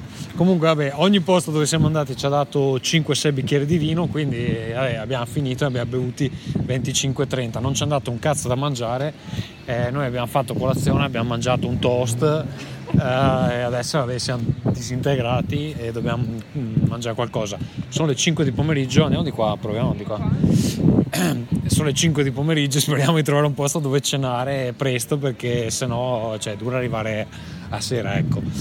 Molto bello, molto bello, abbiamo fatto allora, principalmente quattro, non so come si chiamino, winery in inglese, eh, ve lo dico con proprio questo accento di, di Brighton.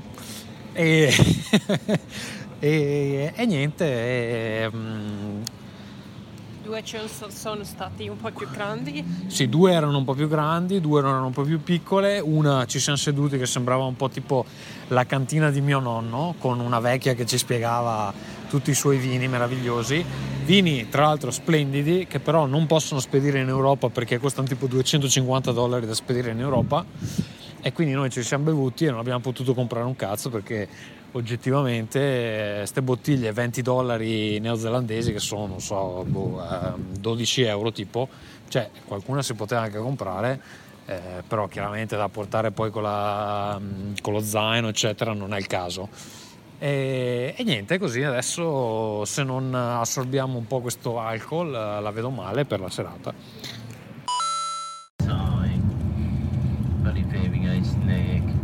Please tidy. And if you can kindly take your rubbish when you get home. Much appreciated for the couch be kept clean and tidy. Siamo, siamo andati via da Napier, stiamo andando verso Wellington sull'autobus. Ci siamo dimenticati di dare le chiavi alla padrona di casa, infatti adesso dovremo spedirle appena arriviamo a Wellington. Quello che avete appena sentito è il l'autista dell'autobus, che io non sono sicuro sia un essere umano, secondo me è un, un androide che sta ripetendo uh, un messaggio pre-registrato perché chiaramente, sentite cazzo.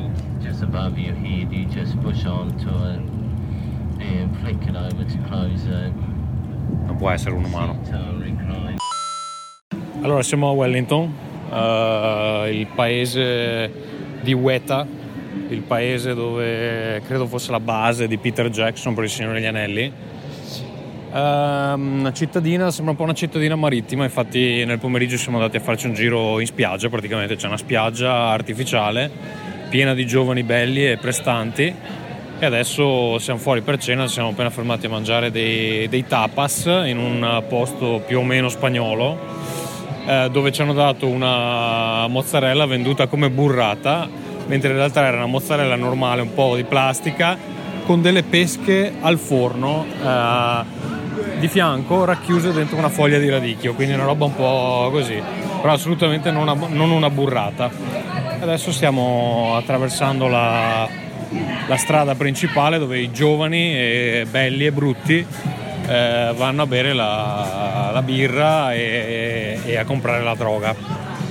Ehm, niente, domani mattina andiamo alla, alla Weta Cave che eh, è dove effettivamente Weta Workshop crea tutti i costumi per i film e fa, presumo ci sia anche la parte proprio di computer graphic eh, eccetera. Eh, o, non sono sicurissimo può essere che siano solo i laboratori dove fanno proprio la roba mh, per gli effetti speciali pratici. Comunque vedremo do, domani. E niente questo. Dicembre 17 siamo appena tornati dalla Weta Cave. Uh, allora, è un uh, sobborgo di, di, Wellington, c'è proprio un'area vicino al, all'acqua dove hanno tutti gli studio, hanno appunto sta, sta Weta Cave che è dove fanno tutta la roba fisica del, uh, per i film. non hanno la parte digital che è da un'altra parte. Penso che sia lì vicino, ma, ma non l'abbiamo visitata. E allora, fighissimo, avrei voluto rimanere in altre tre ore, ma purtroppo il tour è solo un'oretta.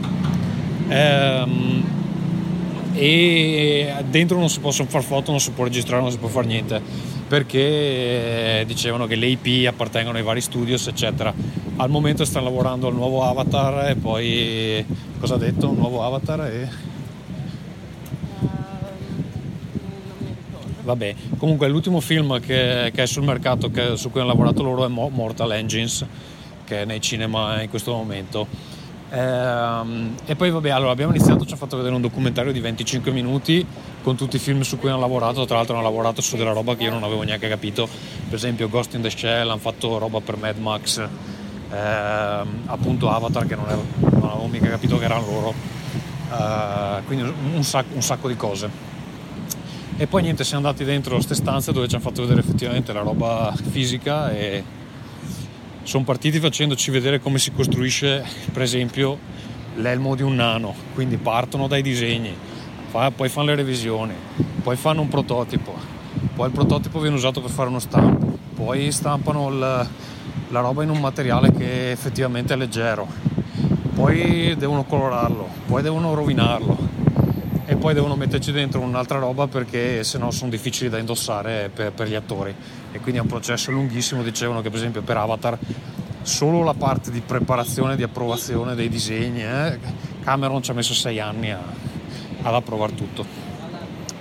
E, e, niente poi siamo passati alle parti dove facciamo vedere effettivamente eh, altre cose su cui sta lavorando, tipo, cioè su cui lavorano, tipo, tipo, le armi, e allora spiegavano, allora se devono essere riprese da vicino bisogna farle in, in acciaio, se sono da lontano ce le hanno in, in alluminio, ancora più lontano sono di plastica e la gente si mena, quindi a seconda del livello di dettaglio che ti serve fanno delle robe diverse. Eh, per esempio per quanto riguarda le protesi, che sono queste protesi ultra realistiche, proprio che anche da vicino no, non si capisce che non è pelle, eh, per esempio dicevano il naso di un nano, te ne serve uno per ogni giorno di ripresa più una serie di, di, eh, di, di, nasi di riserva nel caso insomma, qualcosa vada male, perché ad esempio poi con, con le luci che sono caldissime, con problemi che possono avvenire durante le riprese eccetera, ha bisogno di cambiarli spesso. E niente, poi il tour continuava per quelli che avevano pagato di più, facevano, c'era tutta una parte dedicata ai Thunderbirds, dove facciamo vedere come faccio, fanno un episodio di Thunderbirds, ma noi siamo poveri, non, non abbiamo pagato quella parte lì e quindi adesso andiamo a mangiare. Ora di cena, siamo finiti perché stiamo cercando di ruotare un po' la roba che mangiamo, siamo finiti in un ristorante italiano che si chiama Scopa, che uno già dice vabbè però su Foursquare c'ha 9 su 10 e quindi siamo andati lì. Siamo andati lì, eh, io ho preso una pasta alla norma, Iane ha preso delle linguine a non so cosa. Con ehm, gamberi e... Poi gamberi e, e dell'altra roba, sì. tipo la panna.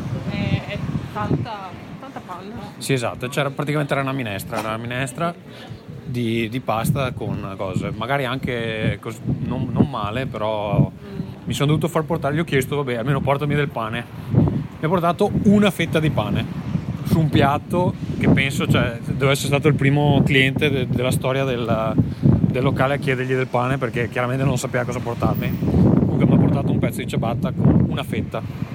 Vabbè.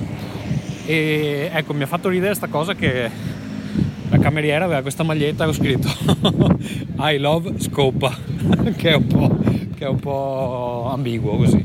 Non so se intenzionale o meno eh, sarà magari il nome del proprietario, però anche in quel caso comunque un po', un po', un po ambiguo. 18 dicembre siamo sulla strada per eh, Christchurch, eh, siamo partiti da um, Wellington questa mattina con una nave, eh, una nave che assomiglia un po' alle trombonavi che vanno da, da Helsinki a Stoccolma o da Helsinki a Tallinn quindi di quelle con i tavolini, bar, eccetera.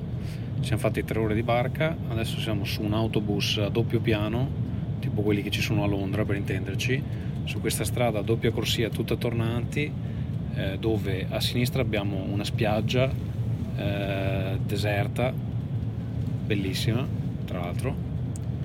A sinistra abbiamo, cioè a destra abbiamo una, un, una montagna e davanti abbiamo dei picchi innevati, quindi è una roba abbastanza devastante dal punto di vista scenografico. E c'è tutto, c'è, ci sono i pini, ci sono i, le palme, sono, eh, c'è la neve, c'è il, il sole, la spiaggia, il, però tutto deserto, non c'è nessuno per strada, ci sono solo delle pecore, delle, delle mucche e adesso questo viaggio qui è un belle 6 ore sull'autobus, spero con qualche pausa in mezzo perché sennò è ad ammazzarsi.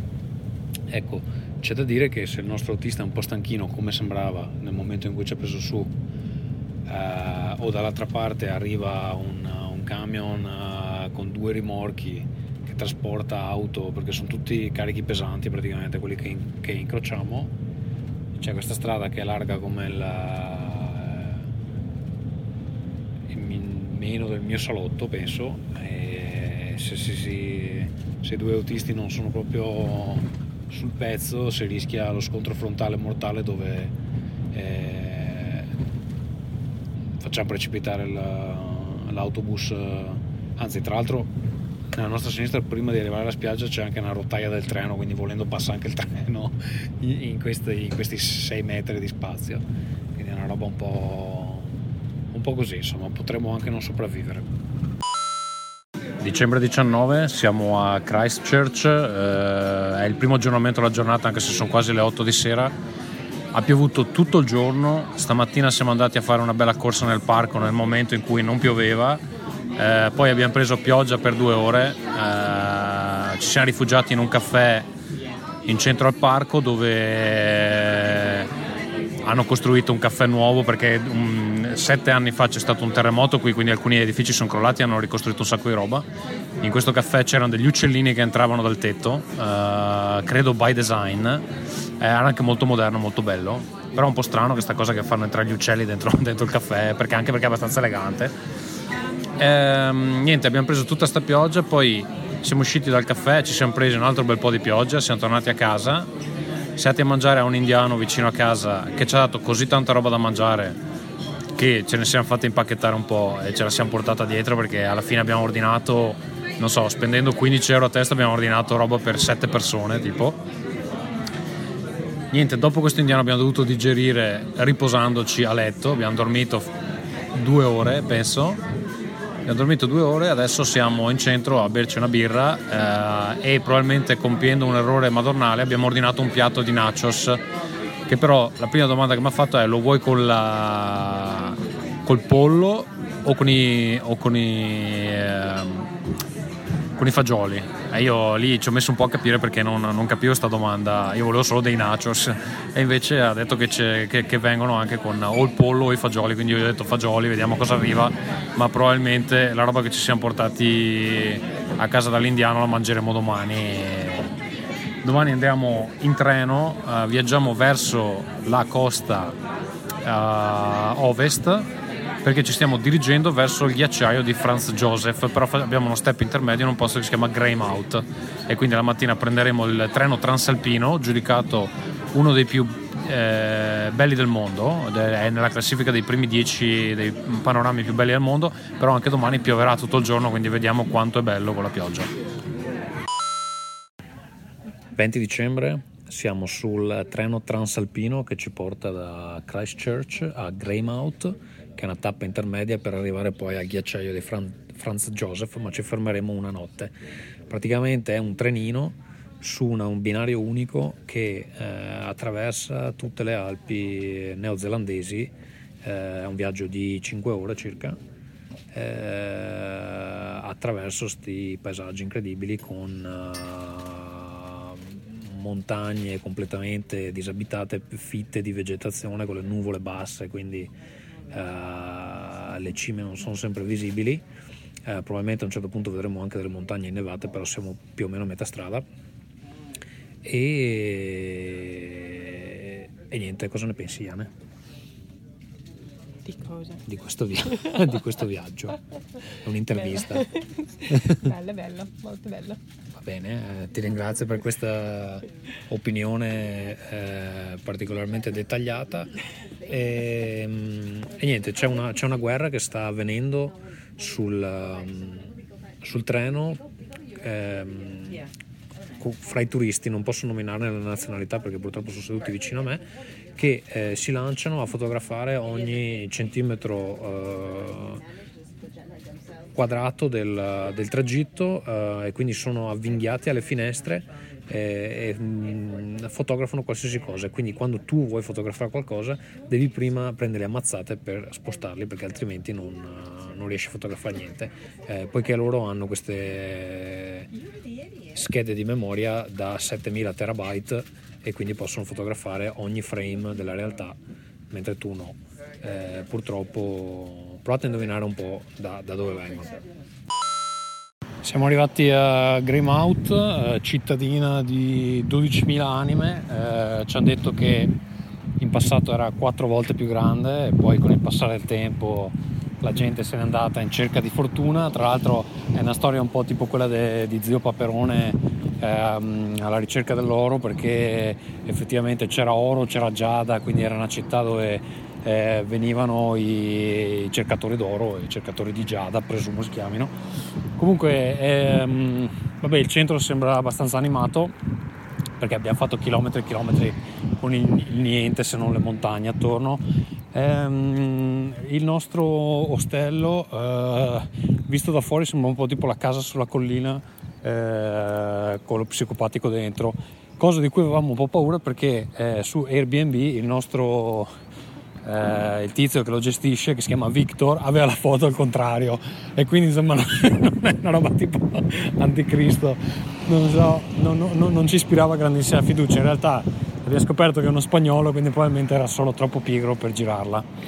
E, e niente, poi adesso stiamo scendendo in città per, per mangiare qualcosa e il primo posto che ci aveva consigliato sembrava effettivamente una birreria figa con... Uh, tipo le birre locali, eccetera, è chiusa perché è morto uno del, del team e ci ha incontrato la manager sulla porta scusandosi perché hanno avuto questo lutto. Io ho detto, eh, cioè, cazzo devi fare? E niente, quindi adesso stiamo andando da un'altra parte a cercare qualcos'altro. Però, vabbè, prima impressione, non so, una città di passaggio, mi pare che non è che ci sia un granché. Sembra un po' tipo la cittadina di Alan Wake, per intenderci. 21 dicembre eh, siamo in attesa di partire con l'autobus da Greymouth in direzione di Franz Joseph, il ghiacciaio. Questa mattina ho incontrato due tizi a colazione che mi hanno detto che provengono da lì e il ghiacciaio non si vede più perché si è sciolto, quindi eh, grazie climate change.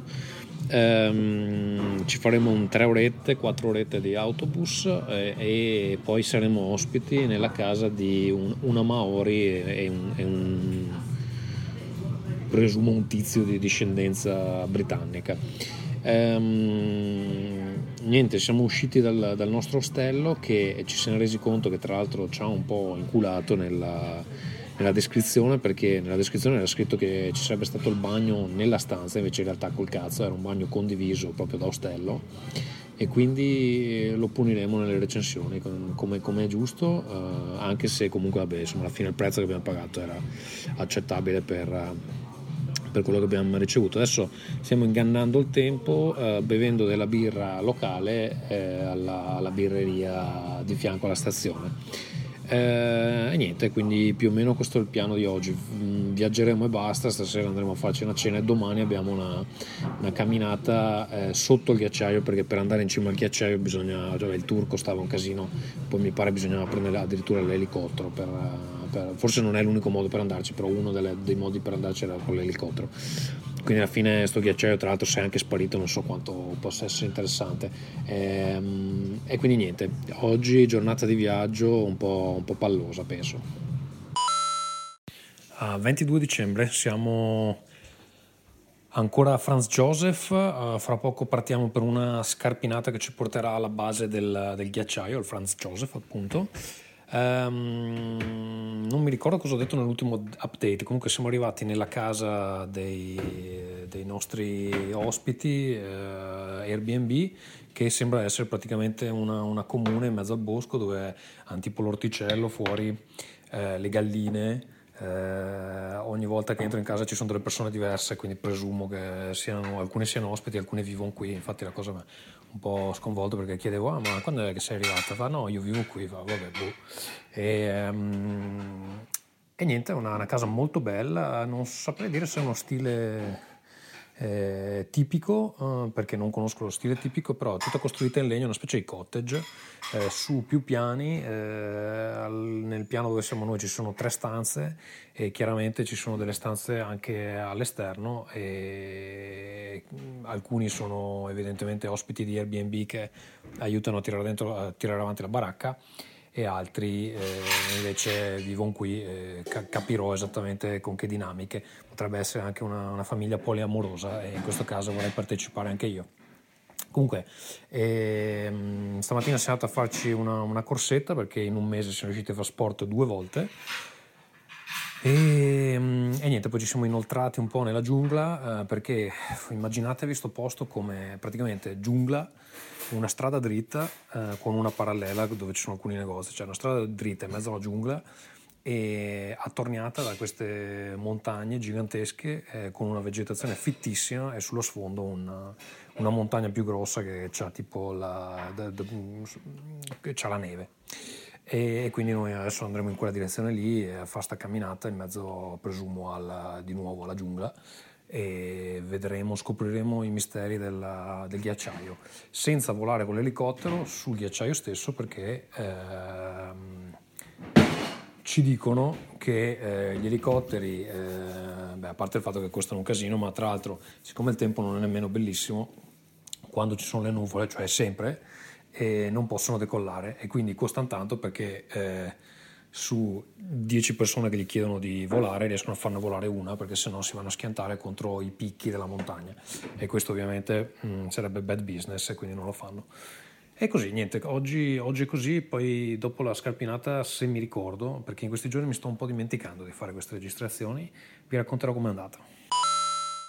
Sono al centro da cui partiremo per andare a fare questa camminata sul fondo del ghiacciaio, ci hanno fatto compilare un forum dove dobbiamo dire che non abbiamo malattie, non abbiamo condizioni, se le nostre ossa sono a posto. No? Tra l'altro se uno pesa più di 115 kg non, non, ti portano nemmeno, inizio ad avere qualche timore sul tipo di esperienza che ci aspetta, infatti probabilmente Vittorio Arabo non, sarebbe potuto venire. Però la cosa divertente è che anche nel sito, dappertutto ti scrivono che devi vestirti bene perché farà freddo, deve essere impermeabile eccetera e c'è una cicciona indiana che è venuta con l'infradito eh, con delle farfalline sopra, adesso infatti sono curioso di vedere cosa gli dice la guida appena se ne accorge eh, sicuramente lei dirà te te ne vai a fanculo perché eh, ti spacchi una caviglia dopo sette passi eh, nella, nella, eh, diciamo nella, nella stradina di sassi dove andremo. Siamo passati in una stanza dove ci hanno fatto cambiare, ci hanno dato dei pantaloni che ti proteggono dall'acqua, ci hanno fatto mettere degli stivali, una giacca eh, antivento, un cappello, anche se qui sono 30 gradi, è un cappello tipo Bini eh, di lana. De, ci hanno dato, detto se volete vi prendete dei guanti, potete portarvi questo marsupio pieno di eh, roba per sopravvivere. Inizio a un po' essere preoccupato perché effettivamente sembra una cosa un po' più seria di quel che, che avevo preventivato. Io pensavo di andarmi a fare un giretto per il bosco e invece secondo me ci portano veramente dove fa freddo. Sono ai piedi del ghiacciaio, ci stiamo arrampicando un po' come novelli eh, avventurieri in direzione al ghiacciaio.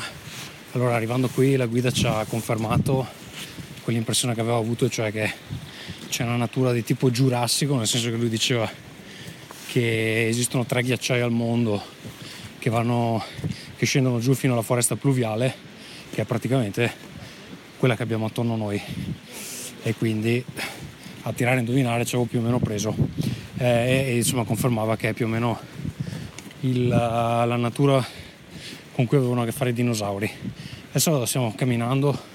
Ah sì, un'altra cosa interessante dice che Franz Joseph è uno dei posti più pericolosi in, in Nuova Zelanda perché uno la montagna che c'è davanti può crollare in ogni momento, due perché hanno il benzinaio che è sopra una eh, placca tettonica e nel momento in cui c'è un terremoto gli esplode ed è in centro città e ammazza tutti.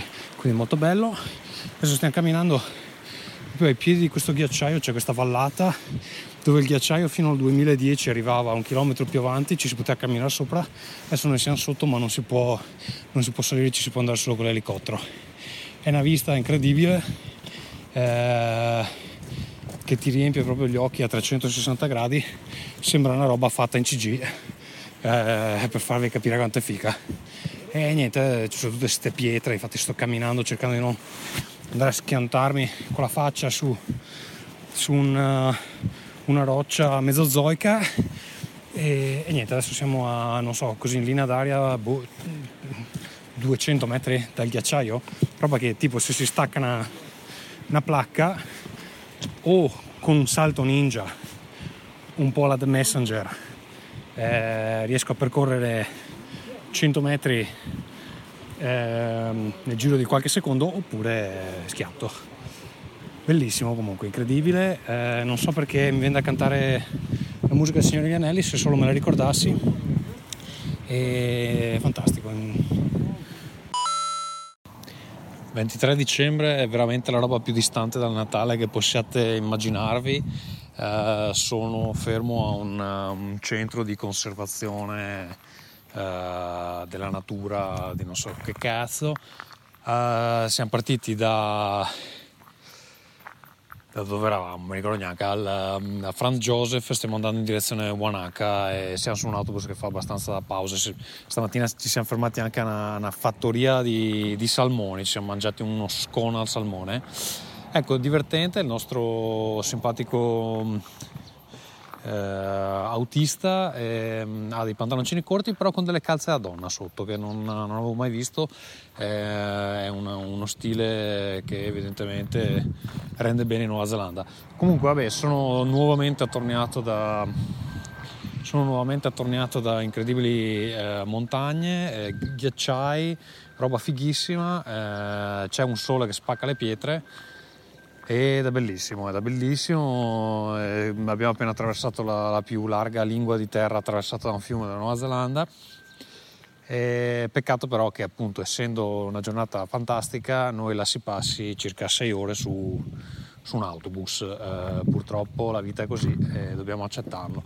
Comunque, ehm, arrivati a Wanaka, poi finalmente avremo un appartamento tutto per noi, fino adesso abbiamo fatto quasi sempre stanze e questa sera andremo a fare la cena di Natale, visto che domani era tutto pieno, non siamo riusciti a prenotare e poi domani, boh, non so, prepareremo un risottino con le piante tipiche che sarà foglie di palma e non so che cazzo perché vediamo cosa riusciamo a trovare. Nonostante la temperatura non possiamo risparmiarci le canzoni di Natale sull'autobus.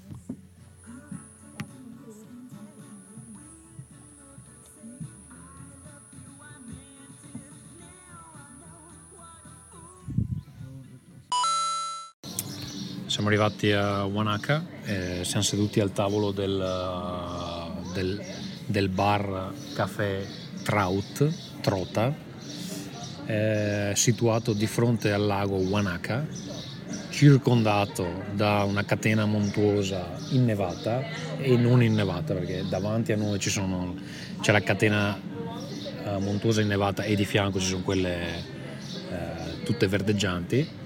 Stiamo sorseggiando un ottimo Sauvignon Blanc e un rosé del, della zona, ehm, zona di Queenstown che credo sia un'altra area dove la viticoltura uh, paga, paga, le bollette.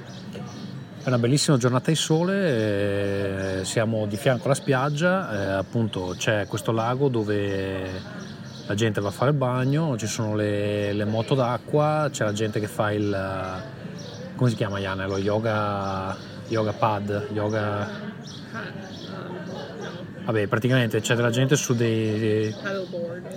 Sì, su una roba che si chiama paddleboard, che è praticamente un surf uh, che sta in orizzontale, tu ci, ci stai in piedi sopra e spadelli a destra e a sinistra eh, per andare in giro.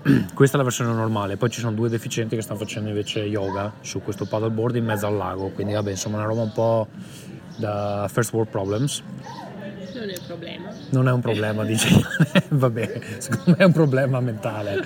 Però, e niente, quindi ci siamo mangiati, questo abbiamo ordinato insieme a questo, questo vinello un piattino di, di, patatine, un piattino di 3 kg di patatine arrotolate su se stesse, molto belle, ma le porzioni eh, diciamo sono molto british, eh, molto fritte, cioè tipo olio fritto, un po' come, come diceva, come Livore, il, il, il personaggio di, di Guzzati. È tutto molto bello, fra, adesso dobbiamo andare a fare la spesa per domani perché effettivamente eh, è la vigilia e ci dovremmo cucinare le robe da soli perché pres- presumibilmente sarà tutto chiuso. E, e, niente, fra un, tre ore siamo di nuovo a mangiare al ristorante, quindi una, penso di tornare ingrassato almeno 10 kg. Una cosa che non ho detto perché mi pareva brutto con Iane lì è che la cameriera è vestita da Babbo Natale porno con degli occhiali eh, a montatura bianca, è tutto molto bello. Questa cittadina soleggiata che sembra estate con la Babbo Natale a Porno che ti porta le patatine, molto, molto incredibile. Dicembre 24, è vero? È il 24 oggi? Esatto, allora il piano di oggi è una giornata solatissima. Eh, il piano di oggi è di scalare una montagna, alle 5 qui chiude tutto più o meno come la vigilia in Italia. Scalare una montagna si chiama Royce Peak, sono quante ore? 5 ore? 5 ore almeno, 5 Ecco, 5 ore andare e tornare, 5-6 ore andare e tornare. E quindi scalare questa montagna sotto il sole rovente e ci hanno consigliato al, all'ufficio dei turisti di portarci dietro tanta acqua, noi abbiamo un litro e mezzo e non abbiamo tempo di comprarne altra, quindi potremmo morire disidratati eh, oppure bruciati dal sole che causa tumori tra l'altro. E quindi questo è il piano di oggi, se non, se non mi sentite più vuol dire che mi sono son perso nella montagna perché avevamo cercato di ottenere una, una guida per fare sto, sta scarpinata e però oggi siccome è la vigilia col cazzo che, che, che, che, ci sono le guide. Quindi vediamo come va e in teoria dovremmo tornare vivi eh, a metà pomeriggio. Siamo circa a metà strada della scalata è la facciata di, di questa montagna completamente al sole. Uh, non ci sono tecnicamente tanti gradi, penso che siano una ventina di gradi, ma il sole è a picco proprio come sulle Alpi e infatti ci siamo messi sette strati di crema solare, ce ne metteremo altri andando su. Allora, sono tutte stradine, sentierini eh, all'aperto appunto perché il sole ti spacca la faccia e sono tutti costellati di cacche di capra che, che fa, sempre, fa, sempre, bene. Comunque, eh, panorama da, da, cartolina, lago Wanaka gigantesco sotto, la città nella, nella distanza e tutto attorno corollato, questo, questo paesaggio corollato da, dalle montagne. Sembra figo, in teoria siamo a metà, abbiamo camminato solo 40 minuti, probabilmente ci stiamo solo illudendo perché in teoria per andare su servono due ore e mezza, quindi non ho capito esattamente cosa dobbiamo fare le altre due ore. Uh, vedremo cosa succede. Ok, abbiamo camminato per più di un'ora, abbiamo appena incontrato un, park ranger che va su e giù a vedere che la gente non sia morta.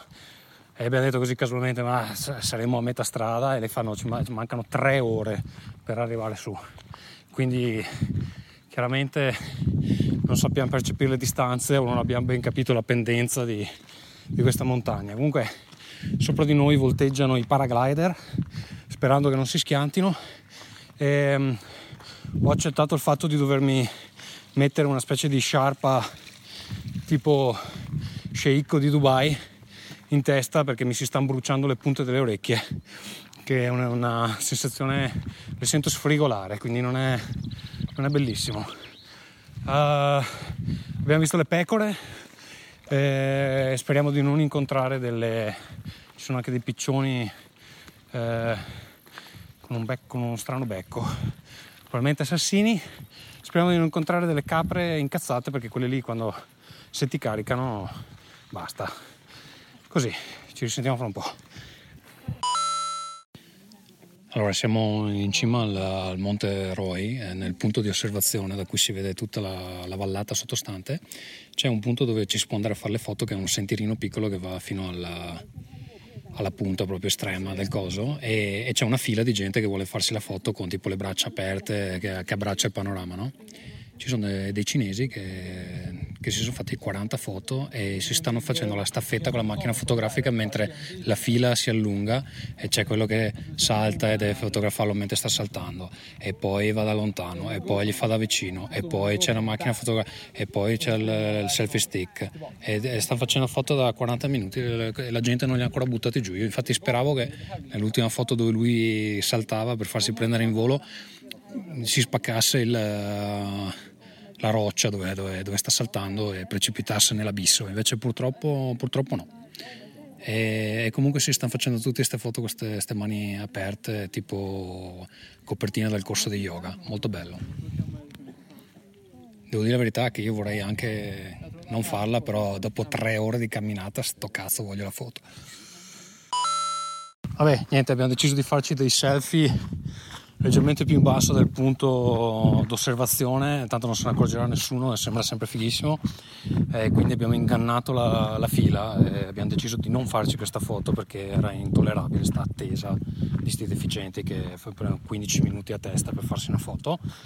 E mm, niente, nel, mio iPhone dice che abbiamo scalato eh, l'equivalente di 265 piani di un, di un grattacielo, presumo andando su per le scale. E adesso stiamo scendendo Uh, ci abbiamo messo tre ore a salire. Io presumo che saremo giù in un'ora e mezza più o meno, perché adesso vabbè, discesa è più facile, ovviamente dobbiamo fare meno pause. Tra l'altro abbiamo anche mangiato, siamo un po' più, un po' più forti, un po' più belli anche. E così insomma, adesso vediamo quando si arriva giù, però un'ora e mezza secondo me. Arca puttana, momenti vado giù per il burrone. Vabbè. Allora, storia drammatica. Stiamo scendendo, siamo al chilometro 14 267 piani di scalata perché vabbè andando giù ovviamente ne conta meno però è l'equivalente. Quindi saremo più o meno a, una volta che raggiungiamo il fondo circa 500 piani di roba abbiamo fatto. Uh, iniziato a scapparmi la pipì in cima alla montagna però questi geni hanno messo una toilette all'inizio una toilette alla fine. Quindi tu hai tre ore di camminata fra le rocce uh, prima di poter effettivamente espletare i tuoi bisogni come un, una persona civilizzata. Le alternative purtroppo sono a destra c'hai eh, o i cespugli di rovi o le pecore che brucano o eh, il, l'abisso e quindi non si può andare. A sinistra hai una pendenza del so, 75%, quindi o sei particolarmente acrobatico o è impossibile pisciare. In più c'hai davanti e dietro i turisti che, che salgono e scendono, principalmente cinesi, che sicuramente si metteranno a far foto.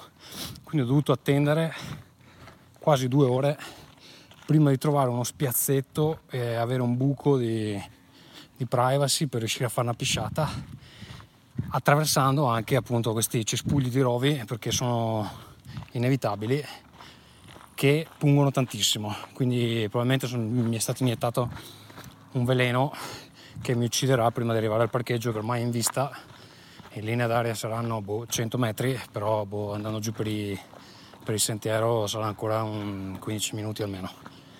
Quindi questo, questo è un grande dramma, grande dramma della, della giornata. 25 dicembre, buon Natale, siamo ancora a Wanaka, stiamo aspettando l'autobus, arriverà fra un'ora e mezza più o meno, siamo davanti al lago in spiaggia in attesa. Si è appena verificata una cosa interessante, c'è una bellissima giornata e tutto, è partito l'allarme, quello globale totale, tipo per indicare che c'è uno tsunami o un, uh, un terremoto. Ha suonato per uh, boh, 30 secondi, poi si è spento, adesso vediamo cosa succede, però potrei... Non so esattamente perché cazzo l'ha, l'ha fatto partire, adesso non va più, boh, spero per sbaglio potrebbe essere l'ultimo messaggio. Siamo arrivati a Queenstown, fortunatamente l'allerta tsunami non era un'allerta tsunami, non so perché è suonato sto allarme, comunque non è successo niente. Eh, ci siamo fatti un, due orette in autobus, anche meno forse.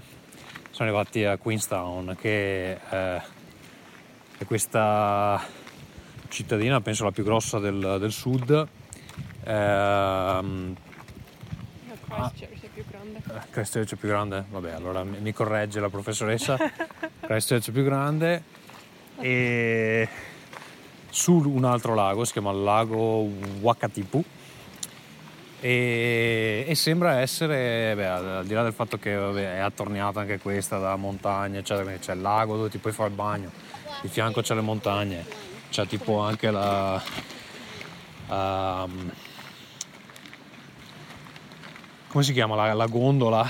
Eh, no, in italiano si dice il, uh, insomma sta, sta, cabina che ti fa andare su per la montagna, adesso non mi viene, non mi viene il termine, eh, c'ha la più um, inclinata dell'emisfero eh, boreale, boreale, non so, dell'emisfero sotto, diciamo così.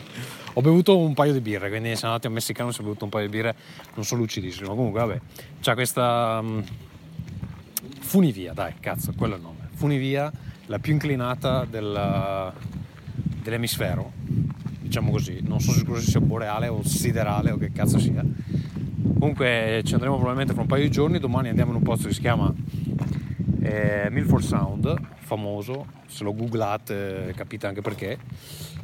Um, e niente, comunque ci stiamo facendo un giretto attorno al lago, c'è una, una bella camminata e c'è una spiaggia che è completamente ricoperta di corpi umani giovani, seminudi, che fanno festa come se fosse più o meno il uh, spring break americano, giusto? Sembrano boh, uh, o australiani o, inglesi, uh, in bikini col cappello di Babbo Natale, ubriachi.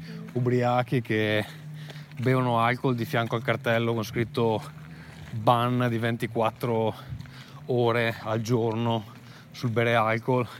C'è una, una situazione anche un po' inaspettata perché c'è questa spiaggia piccola e completamente, cioè ogni metro quadrato c'aveva nove persone che bevevano, ridevano, scherzavano. Comunque una gioventù chiaramente che viene qui a fare festa il giorno di Natale che sembra effettivamente appunto lo spring break. Ecco, eh, questo è quanto, c'è un sole che spacca le pietre, 27 gradi, proprio di quella violenza sulle Alpi. Eh, per nostra sfortuna l'appartamento è in salita, è una salita credo con una pendenza al 50%, praticamente è come andare su al, al Royce Peak che abbiamo fatto ieri, che in combinazione proprio appunto col, con la camminata che abbiamo fatto ieri non è il massimo perché abbiamo dovuto portarci le valigie, è una fatica assurda. Infatti siamo arrivati sudati che adesso oggettivamente quando dobbiamo tornare su anche senza le valigie non è che sia proprio il massimo. Infatti mi sentite ansimare non sono neanche, non sono neanche là sono dall'altra parte. Sto già ansimando. E così. Eh, giornate bellissime abbiamo trovato alla fine che è veramente una botta di culo perché poteva anche andarci male se pioveva non succedeva niente. Però intravedo delle toilette in eh, lontananza e avendo bevuto io appunto queste belle birre messicane mi sa che vado anche a diciamo così, rimetterle in circolo. 26, 26 gennaio, eh, sì, gennaio eh, dicembre, eh, Santo Stefano, qua si chiama Boxing Day. Siamo partiti alle 7 di mattina con l'autobus Awesome New Zealand eh, per andare in direzione Milford Sound. Adesso stiamo facendo la prima pausa a colazione in un posto che mi sono già dimenticato come si chiama. Si chiama come? Tani? Vabbè, non so ricordare neanche Iane, quindi non, non, è importante. Comunque stiamo mangiando, io mi sto mangiando una, una meat pie, praticamente è una, una torta con, un, con, una, con, una, bistecca dentro e devo dire non è neanche male. E mm, cosa divertente, il nostro autista, un, un action man eh, neozelandese, ci ha raccontato, beh intanto vabbè, il, nel tragitto che abbiamo fatto fino, fino a qui ci ha, fatto, ci ha, mostrato le montagne che, che ha, ha, utilizzato Jackson, il signore Gli Anelli, per far Mordor e si chiamano uh, Remarkable, giusto? Cioè proprio il nome della catena montuosa è Remarkable. E, mm, ma al di là di quello ci ha raccontato di tutte le sue attività che fa nel tempo libero. Allora, lui fa, eh, fa, le passeggiate sulle montagne, è stato su tutti i vari picchi qui attorno svariate volte. Eh, va a sciare, se le fate tutte. Si è buttato giù dalla montagna eh, facendo paragliding quattro volte, ha detto. Sì. Poi ha detto che mh, mm, eh, siamo in ottime mani perché mh, mm, eh, nel suo tempo libero comunque fa anche il drifting con l'autobus. Eh, e quindi insomma diciamo che um, abbiamo il protagonista di un film d'azione come, come autista e, e, tra l'altro è anche uno che parla un casino perché quando siamo partiti da, um, eh, da Queenstown ha iniziato a parlare e ha smesso boh, 50 minuti dopo. Infatti avevo anche paura che non smettesse più perché io volevo anche dormire un po' ma e comunque niente, una be- un'altra bella giornata, ci ha detto di acquistare dei, dei, poncio perché poi andiamo con una barca sotto una cascata e, e se, se, ci fa acquistare i poncio presumo che sia proprio letteralmente sotto e quindi vediamo fra un po' cosa ci si presenta davanti. Allora niente, abbiamo proseguito il viaggio, ci siamo fermati in, uh, nella prateria, anche questa tornata alle montagne. Eh che nel Signore degli Anelli eh, si vede all'inizio, proprio all'inizio del, del, Signore degli Anelli, del primo film, eh, che sono le Misty Mountains, che in italiano non mi ricordo come si chiamano, le, mo- le montagne nebbiose non credo, eh, si chiameranno in qualche altro modo. Bellissimo, c'è proprio l'effetto del vento sull'erba, che tra l'altro l'erba qui vedo che cresce tipo fino a 30 cm e poi si ferma, quindi non hai la giungla di, di erba alta e quindi c'è il vento che che muove i fili d'erba, fighissimo, tipo un effetto generato da, da una Nvidia 1080. e, e, niente, poi ci siamo fermati in un altro posto che si chiama Mirror Lakes dove in teoria si riflettono le montagne, però non si vede un cazzo, oggi si vede che non è il, il tempo giusto.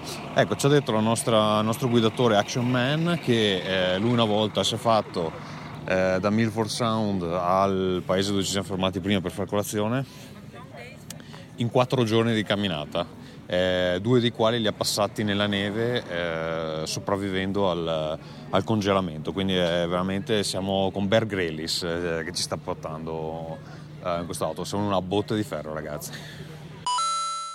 Siamo sulla barca eh, che ci, ci porterà su, sul Milford Sound per un'ora e mezza circa eh, Milford Sound che in realtà sarebbe un Milford Fjord, cioè un fiordo, eh, poiché è un, uh, un'area creata dall'azione dei ghiacciai, non chiedetemi come perché non sono sicuro, comunque aveva un tratto di, uh, di mare attorniato da, da, da, da ste montagne che vanno su dritte praticamente, molto bello con delle cascate eh, sulle pareti. Ehm, è stato chiamato in realtà Milford Sound semplicemente perché il termine fiordo è una parola scandinava e all'epoca non, eh, boh, non, non la sapevano e quindi l'ha chiamato nel modo sbagliato. Non so come sia sound in, uh, in italiano, che cioè, saprete il significato standard, cioè suono, ma uh, evidentemente ha anche un termine geologico che credo sia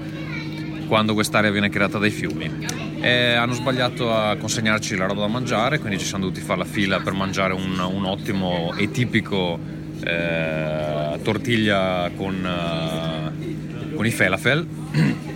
Adesso stiamo bevendo del caffè all'interno della nave invece di andare fuori a vederci il panorama eh, e quindi fra poco andremo fuori a fare qualche foto. Probabilmente ci ha detto che ci portano sotto una cascata che posso vedere in lontananza, c'è un'altra nave sotto lì adesso, presumo che andremo, andremo sotto là.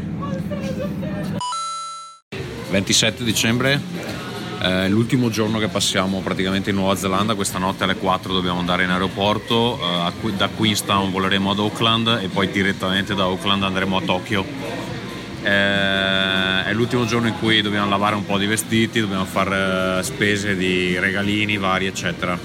E per il momento sono rimasto bloccato con mio padre per, per 30 giorni, oggi ho trovato una salsa piccante fatta in Nuova Zelanda, mi sa che gli porto quella che è la cosa più facile da trasportare. Adesso stiamo mangiando una pizza New York style che sarà quella alta 7 cm con da 3 kg di formaggio sopra e sul muro hanno eh, hanno le, i, diciamo le, quelle più popolari una delle quali si chiama Italian Stallion c'è una eh, foto gigantesca di Rocco e, e, e eh, l'ingrediente principale è ovviamente Italian sausage quindi questo per per comunicarvi come, come siamo conosciuti ancora all'estero.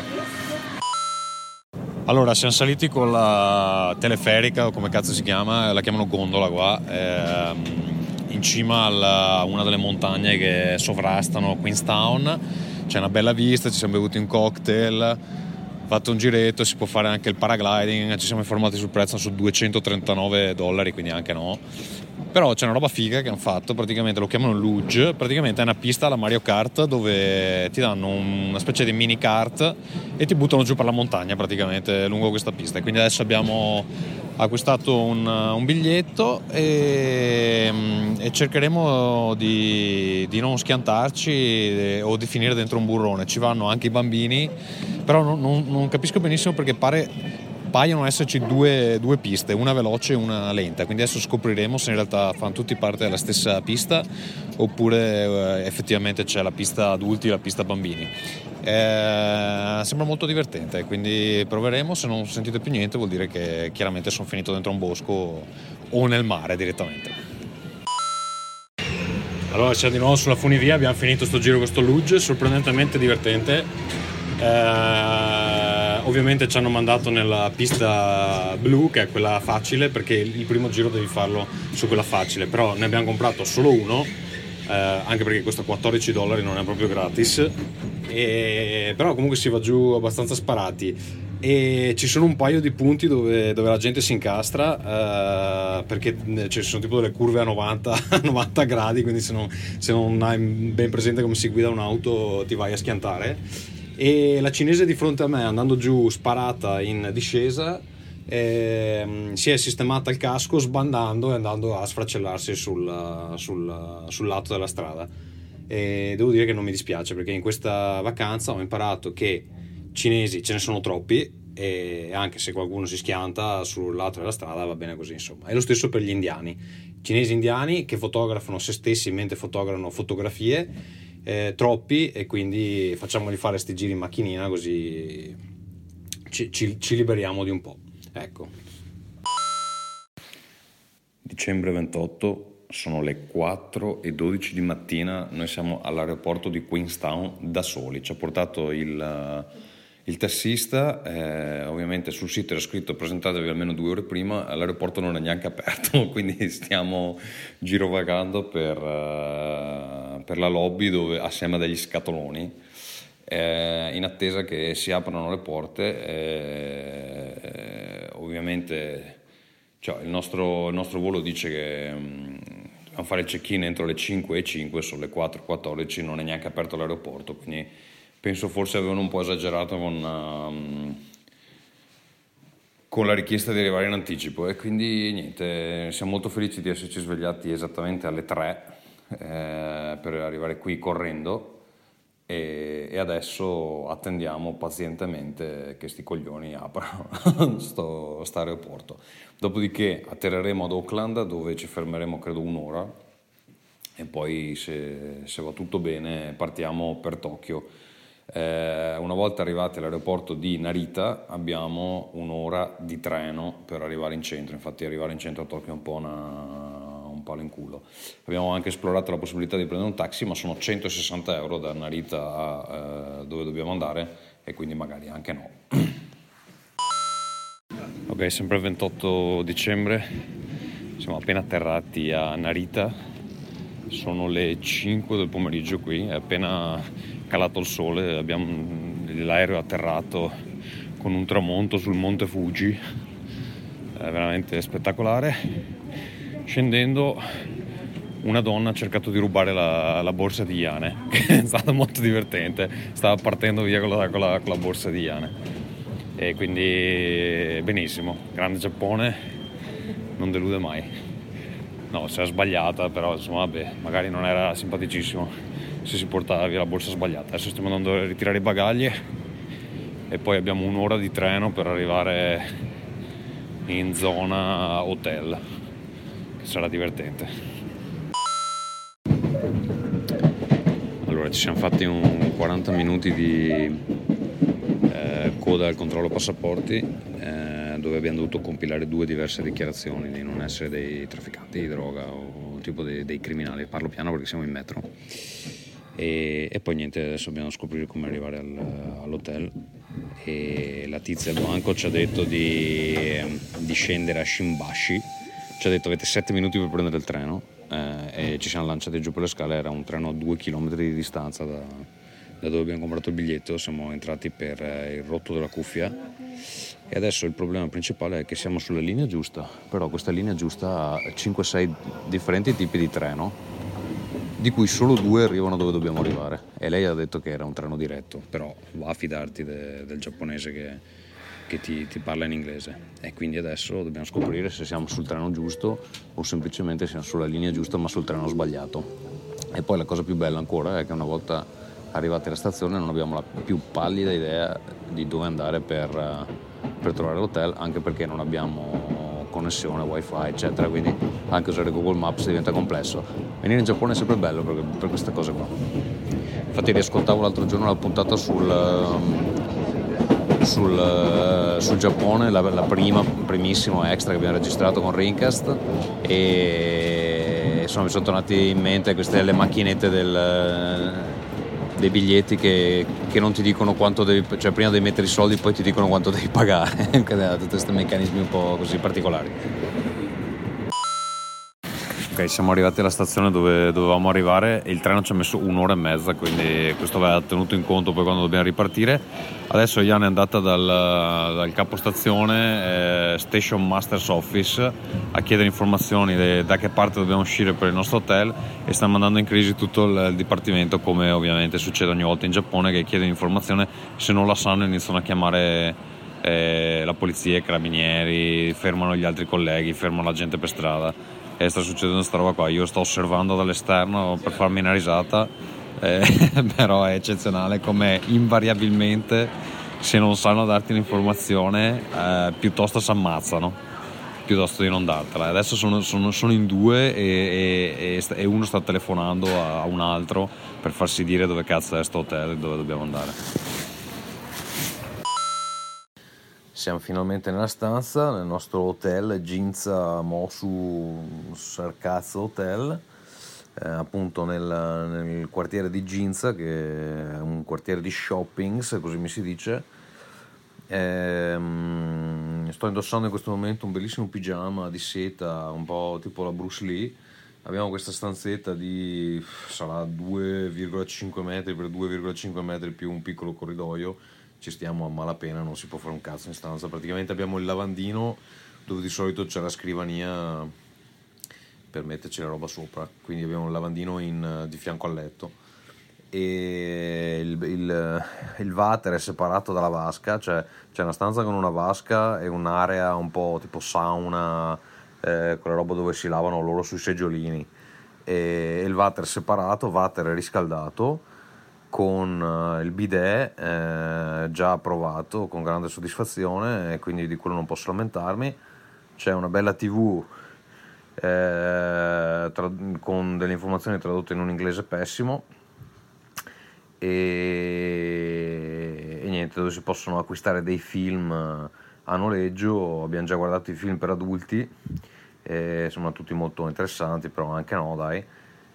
E comunque, tra l'altro, penso che, che per noleggiarli bisogna, serva uscire in corridoio perché c'è una macchinetta che distribuisce dei bigliettini che probabilmente ti danno un codice che ti serve per sbloccare i film nella TV, quindi una procedura di una, una complicazione incredibile. Comunque, vabbè, la, la, stanza è carina, in legno chiaro, abbastanza bella. Effettivamente ci hanno dato questi pigiamini un po' alla Bruce Lee.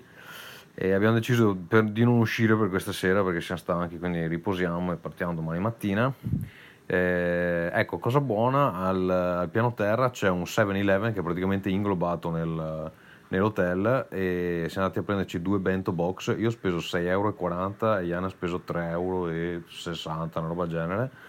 E mi sono preso due di quei triangolini di riso con, con della roba dentro che ci avranno un nome ma in questo momento mi, mi sfugge Nigiri forse non sono sicuro e, e poi un, proprio un, una scatoletta di, di, bento con il riso del, del pesce del, eh, c'era del tempura, della roba del genere, quindi con 6 euro mi sono preso questa roba qua più una lattina di, di mm, limonata eh, alcolica con limoni di Sicilia, c'era scritto, eh, che non faceva neanche schifo, era un po' acida, un po' tanto acida, ma, ma non, non, male.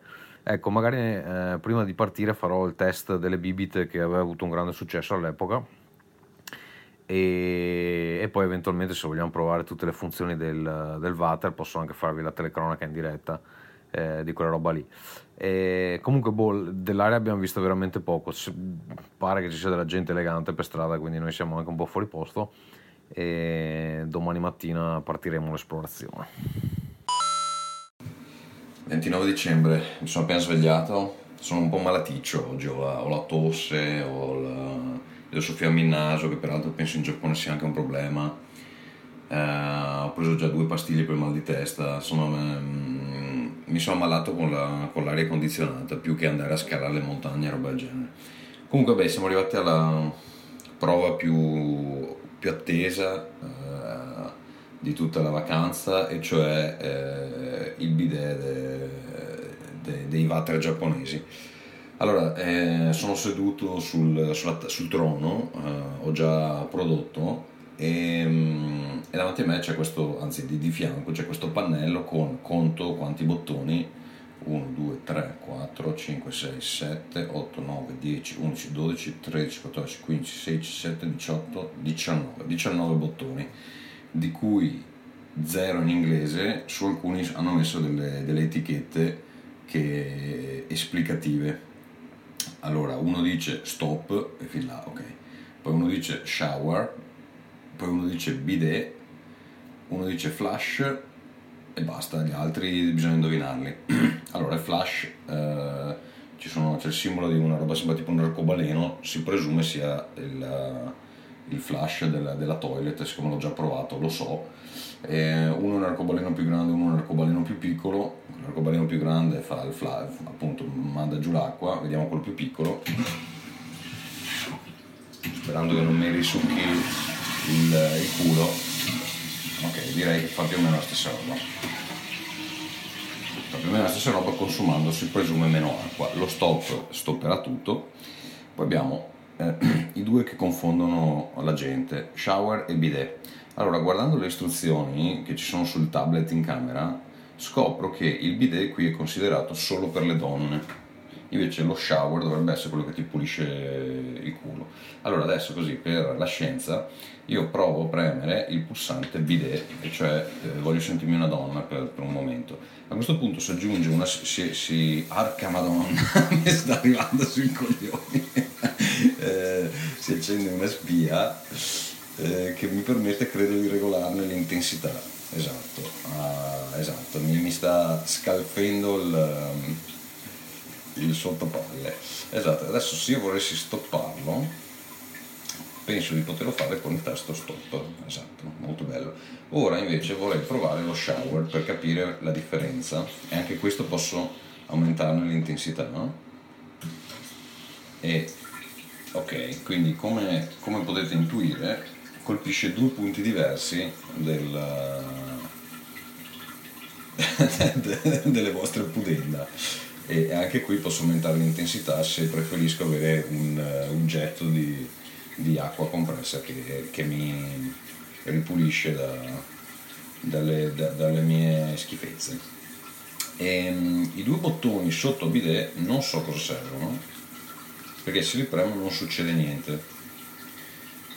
E poi eh, c'è questa fila di 6 bottoni sotto che io credo servano per eh, regolare la temperatura del, della tavoletta, però sono tutti in giapponese e c'è anche un off che presumo, sì ok, allora vedo che eh, premendoli, no, però succede anche della roba con l'acqua.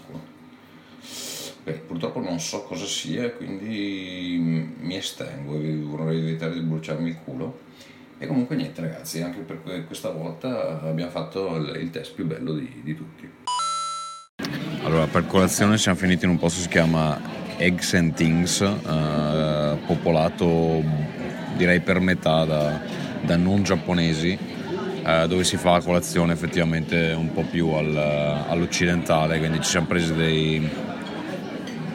Um, aiutami, Iane, cosa abbiamo mangiato? Eh, pancakes. Pancakes al cocco con la panna montata sopra letteralmente credo 15 cm uno strato di 15 cm di panna montata sopra cioè abbiamo, metà l'ho messa nel caffè perché non, erano immangiabili altrimenti poi de, degli eggs benedict eccetera ecco eh, in totale abbiamo speso 5.000 vediamo 5.648 yen che sono circa 44 euro. Abbiamo preso due caffè due succhi che vabbè non è indecente per un brunch perché vabbè poi con, con le uova c'erano anche delle patate insomma siamo pieni adesso per un po' però per comparazione eh, al 7-Eleven ieri sera abbiamo speso rispettivamente 800 e 400 yen mi pare e abbiamo fatto cena. Quindi si può fare la cena con 1200 e colazione con 6000 e adesso ogni tanto le, le donne qui che ci stanno servendo urlano il loro arigato gozaimasu, ma eh, lo fanno ad intervalli random, quindi non so se, se riuscirò a, a, registrarlo, ma sicuramente prima della fine del viaggio lo sentirete in background perché quando inizia una parte una specie di reazione a catena dove tutte le, le cameriere del, del, locale dicono la stessa roba ai, ai clienti. E così insomma, adesso poi il, il piano per oggi è di andare a Shibuya e da Shibuya vediamo un attimo eh, cosa fare. Probabilmente oggi faremo shopping, domani un po' la visita più culturale. Allora abbiamo preso la metro per Shibuya e ci siamo ritrovati d'improvviso al quinto piano di un grattacielo. Non so esattamente come cazzo abbiamo fatto perché siamo partiti da sottoterra, siamo arrivati e non riuscivamo a capire dove eravamo perché siamo usciti dalla, dalla metro e ci siamo ritrovati dentro un, un grande magazzino della Shiseido, quelli che fanno tipo le, eh, i mascara, i, i, rossetti, quella roba lì. E non riuscivamo a capire, abbiamo dovuto chiedere dove siamo, come si fa a uscire e ci hanno detto guarda siete al quinto piano, dovete scendere. Come al quinto piano? Cazzo, siamo partiti da, da un bunker sotterraneo, vabbè, comunque siamo arrivati a un quinto piano. Ci siamo scesi, eh, vabbè, una cosa interessante, in metro c'era uno con quattro telefoni che stava cliccando su tutti e quattro contemporaneamente. Non sono riuscito a vedere cosa faceva, però o giocava a Pokémon o era uno di quelli delle, tipo delle farm, dei click, che, che, finge di essere un utente vero.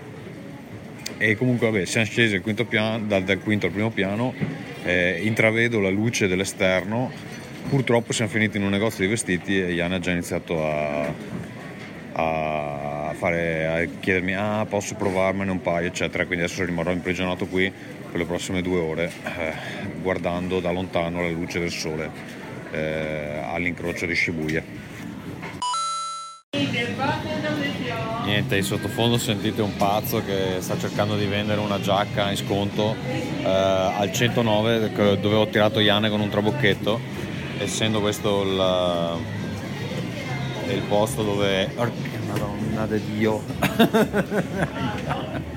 Cazzo! Iane mi ha appena tolto una scarpa accidentalmente. E, e quindi niente, stiamo facendo giretto shopping e, e così, e sono questi il 109 per chi non se lo ricorda, l'abbiamo fatto coperto anche l'ultima volta che siamo venuti a Tokyo è questo posto pazzo dove eh, ci sono accessori femminili di vario tipo e delle, delle gran gnocche al, alla vendita. E quindi questo è il mio trucco. Adesso io fingerò di dover comprare dei calzetti a mia sorella mentre in realtà vengo qui a guardarmi eh, le clienti e eh, le venditrici. Ehm, tutto molto bello. Stiamo facendo un giro al Don Quixote Ginza, praticamente è una specie di supermercato su più piani dove vendono solo roba, quasi solo roba dolce, non è esclusivamente roba dolce, è quasi solo roba dolce. E c'ha la roba più incredibile del mondo, tipo il Kit Kat alla patata dolce eh, viola, il Kit Kat alla, alla, alla mela, eh, la Dr. Pepper al gusto melanzana. Eh, adesso sto guardando, ho guardato c'era una, una della, della, pizza eh, sottovuoto, pizza al salame sottovuoto su una, su una fetta di, di, di, pesce, che è una roba veramente faccio fatica a immaginarmela. E bibite di qualsiasi tipo, eh, c'è la Fanta alla mora, la Fanta all'albicocca. Eh, poi vabbè, ovviamente un sacco di roba che non conosco, non ho la più pallida idea di cosa sia eh, 5.000 tipi di caffè, il, il, tè matcha in polvere già con latte dentro. Il, eh, sto guardando, sto cercando di capire anche co- come descrivervi questa incredibile quantità di, di stronzate che ci sono qui. Eh, perché è veramente fuori di testa. Il, eh, sono nella sezione succhi, quindi vedo solo dei succhi. Vediamo. Tè al limone, eh, 5 milioni di tipi di, di, di bibite, la, la, bibita di paperino, eh, vediamo, vediamo qua attorno, il tè al latte, e bibite energetiche. Anche, faccio anche proprio fatica a capire che cosa cazzo c'è dentro su sta roba. Vediamo, Coca-Cola, che gusti di Coca-Cola c'è? C'è la Coca-Cola Gold, che sarebbe la Coca-Cola Zero, però qui ce l'hanno dorata.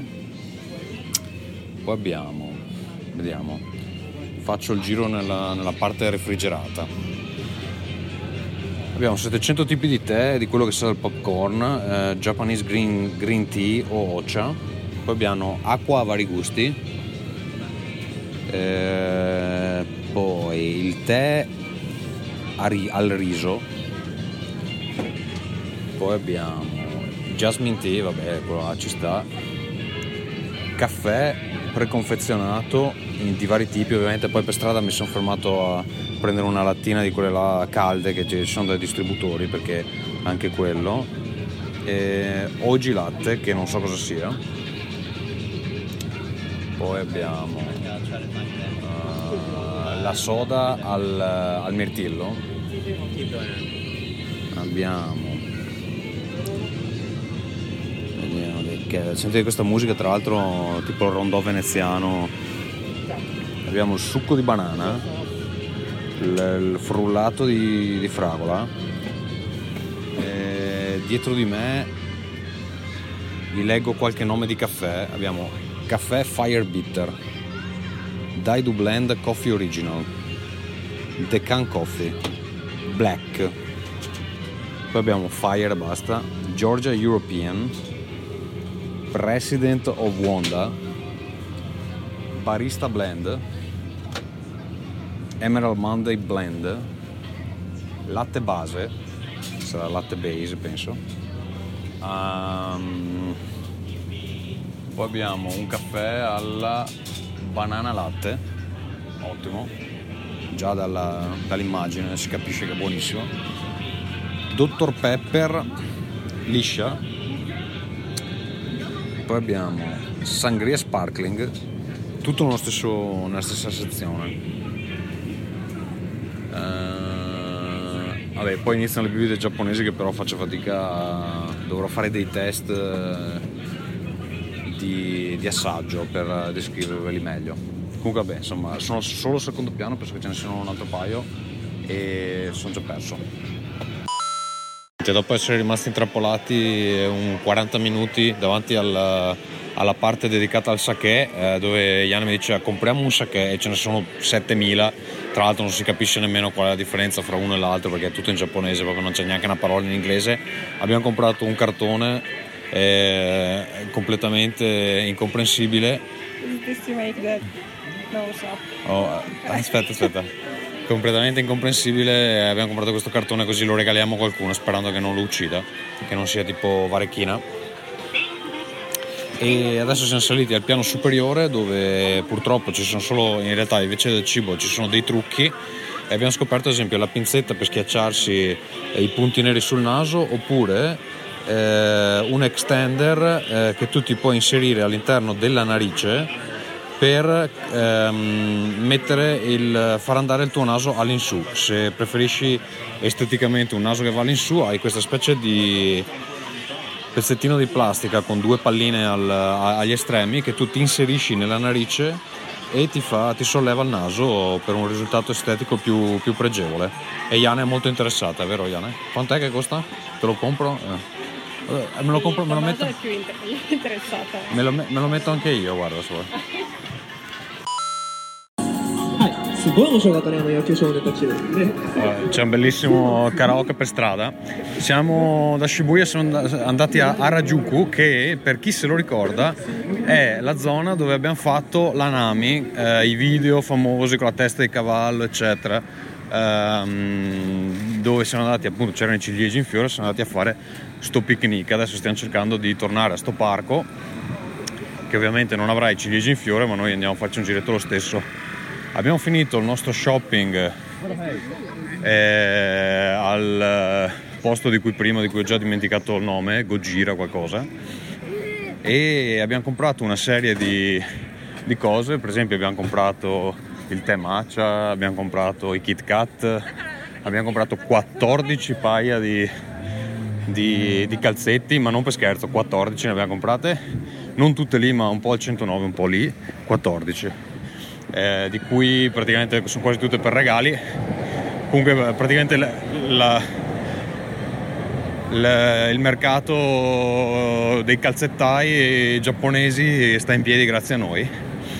E poi abbiamo comprato anche dei, so, dei, dei, dei passatempo per adulti, visto che c'erano lì nel, eh, in questo posto bellissimo che aveva appunto caramelle e anche cazze di gomma e cose del genere.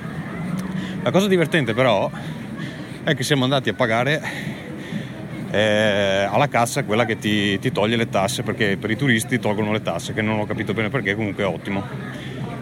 E la cosa divertente è che hanno chiesto il passaporto a Iane e gli hanno attaccato la ricevuta con la lista di tutto quello che abbiamo comprato sul passaporto inclusi questi, questi passatempo per adulti. Quindi adesso lei per sempre avrà questo marchio in giapponese di aver comprato queste robe, questi cazzi di gomma. Allora, siamo tornati, oggi è il 30 dicembre, ultimo giorno di vacanza ufficiale, Stasera, stanotte prendiamo l'aereo e torniamo a Helsinki. Siamo tornati a Harajuku per visitare il uh, Meiji Jingu Shrine, perché ieri quando siamo arrivati eh, stava chiudendo e quindi abbiamo fatto 200 metri e poi ci hanno mandato indietro e venendo qui siamo dovuti passare da Shibuya e lì bisogna fare un cambio di linee con i treni. E, però ci siamo trovati davanti a questa mappa dove eh, allora praticamente per comprare un biglietto tu devi guardare la distanza dalla stazione dove sei alla stazione dove devi andare. Ogni distanza ha un certo costo. Il problema è che la mappa che avevamo davanti aveva tutti i nomi delle stazioni in giapponese quindi non, non c'era il nome in, uh, in, inglese. Abbiamo provato a confrontare un po' dalla mappa che avevamo, eccetera. Ci sembrava che i kanji fossero quelli. Abbiamo preso una, un biglietto che costava 140 yen, come ieri. Solo che evidentemente abbiamo preso una linea diversa, non so esattamente cosa sia successo. Quando siamo arrivati a, um, a Rajuku, eh, il biglietto non è andato dentro la, la, il, il gate lì che ti fa passare.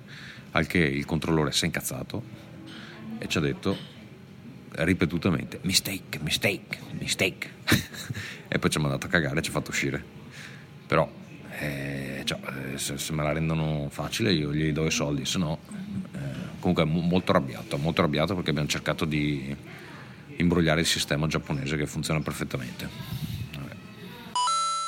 Ecco un aspetto della cultura giapponese che avevo completamente rimosso è che ai giapponesi piace fare la coda. Oggi abbiamo visto prima che aprisse coda all'Apple Store, tra l'altro non ho neanche capito perché, non esce mica, forse esce l'Xphone, uh, l'Xphone l'iPhone uh, XR. Uh, comunque c'era la coda stamattina all'Apple Store.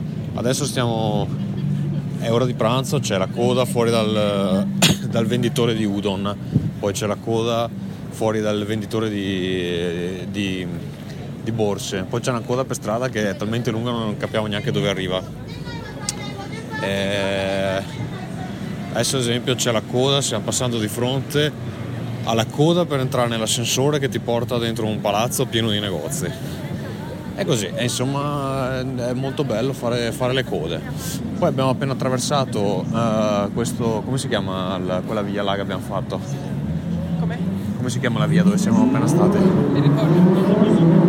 Vabbè, c'è una via piena di teenager che comprano stronzate, eh, pupazzetti, eccetera, dove bisogna camminare proprio a passo di lumaca, perché non si può passare, ovviamente non abbiamo comprato niente.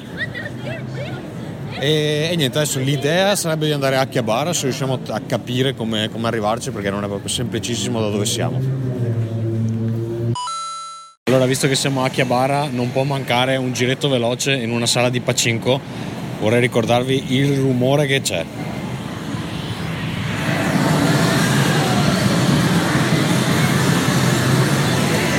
Non so, c'è della gente che sta qui tutto il giorno, come cazzo fanno?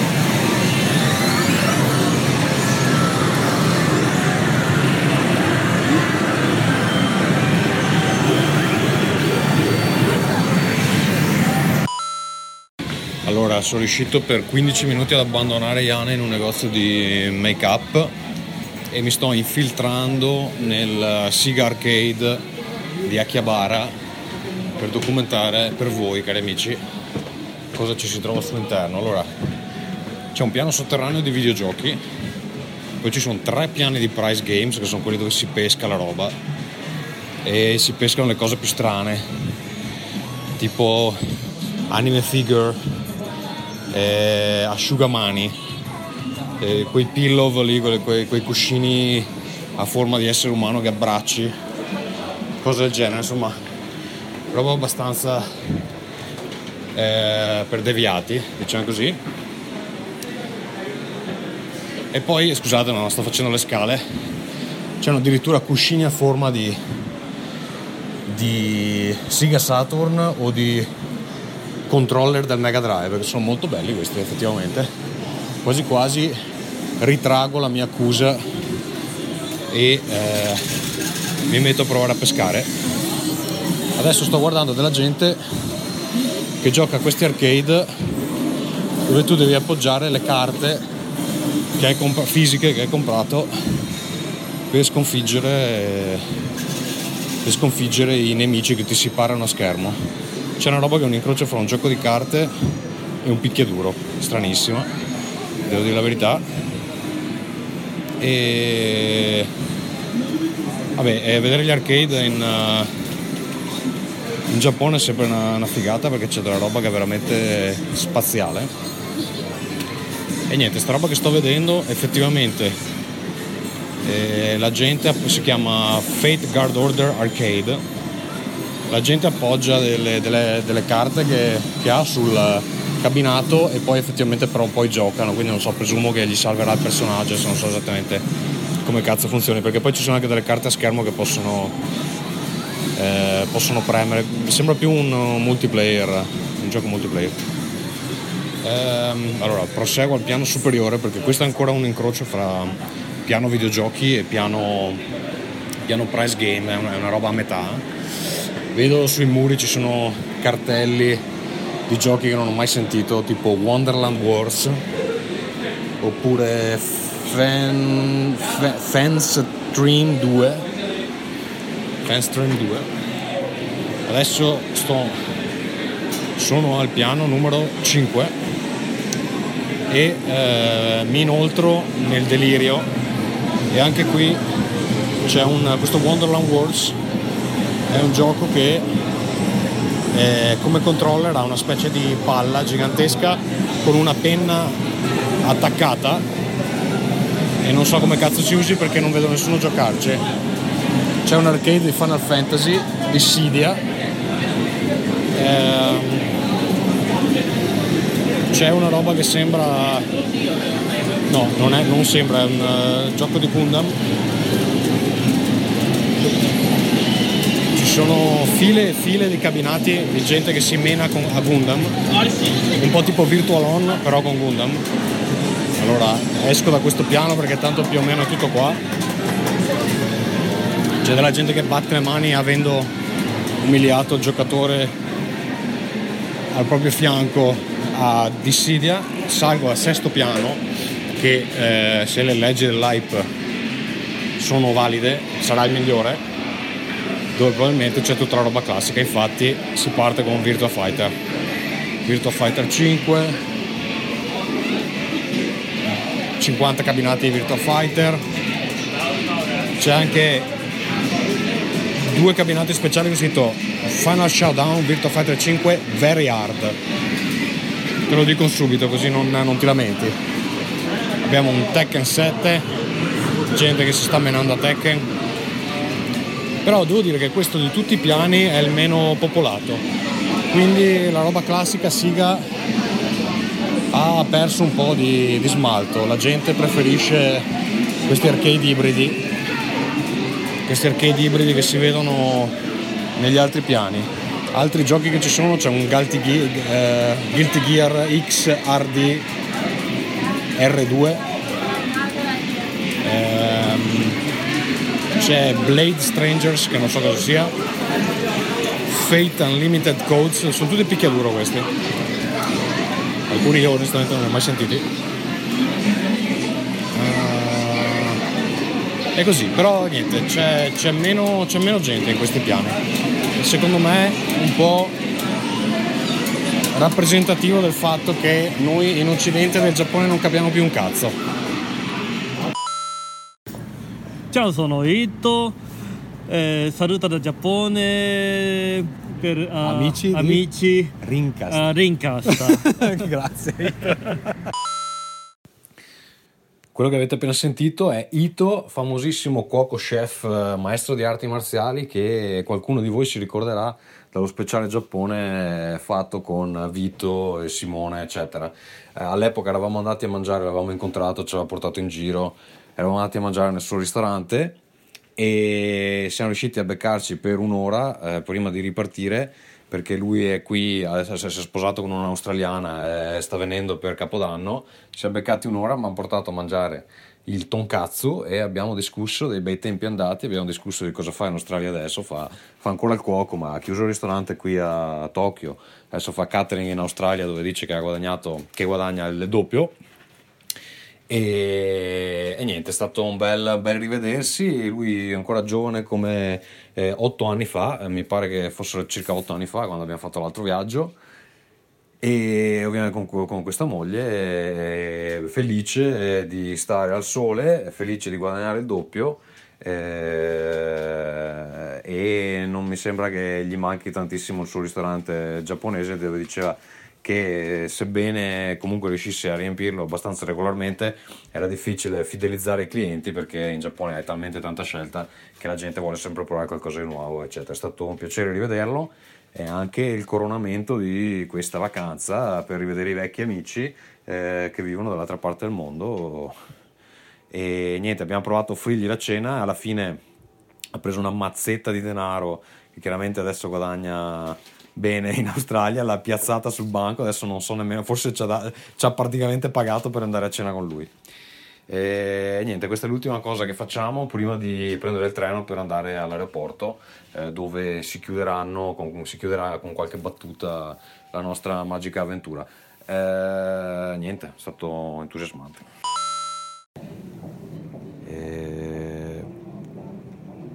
Siamo ufficialmente, almeno in Giappone, il 31 dicembre, se è mezzanotte e 6 minuti del 31 dicembre, ultimo giorno dell'anno, ultimi minuti della nostra vacanza in Giappone e in generale della nostra vacanza. Insomma, ci tocca tornare a lavorare e ci aspettano 10 ore di volo, poi una pausa a Francoforte di un paio di ore e poi un altro paio di ore di volo. Arriveremo a Helsinki nuovamente il 31 dicembre a, a luna. E, e so che il mio tono è abbastanza triste ma è perché ho preso intanto sono già di mio poi ho preso una pillola per dormire quindi mi sto spegnendo. E volevo solo dire che la, l'annunciatrice che, che la, la hostess ha chiamato il passeggero Guns N' Roses quindi non so se c'è, se c'è, qualcuno che effettivamente fa di nome Guns e di cognome Roses. Questo lo scoprirò volando se, se parte il concerto così a metà, a, me, a metà nottata. Allora, siamo atterrati a Helsinki a mezzogiorno e mezzo dopo 11 ore, anzi 12 ore di aereo uh, Tokyo-Francoforte, 4 ore di aeroporto a Francoforte altre 2 ore e mezza di aereo. Eh, sull'aereo mh, dal Giappone eh, durante la notte mi hanno offerto una, una dissettante eh, polenta liquida eh, che infatti mi ha preso un po' la sprovvista pensavo fosse succo d'arancia invece era tipo polenta una, una prelibatezza giapponese che vi raccomando e, e, niente, siamo in Finlandia, c'è la neve, eh, quanti gradi sono Iane? Hai visto? Meno 2 gradi e adesso abbiamo il frigo vuoto, infatti stiamo aspettando l'autobus che sta per arrivare per andare a comprare qualcosa da mangiare. Quindi si interrompe qui la nostra meravigliosa avventura, ma rimanete sintonizzati cari amici Rincas perché presto continueremo a parlare di videogiochi eh, dopo questa parentesi entusiasmante. Vado a fare la spesa.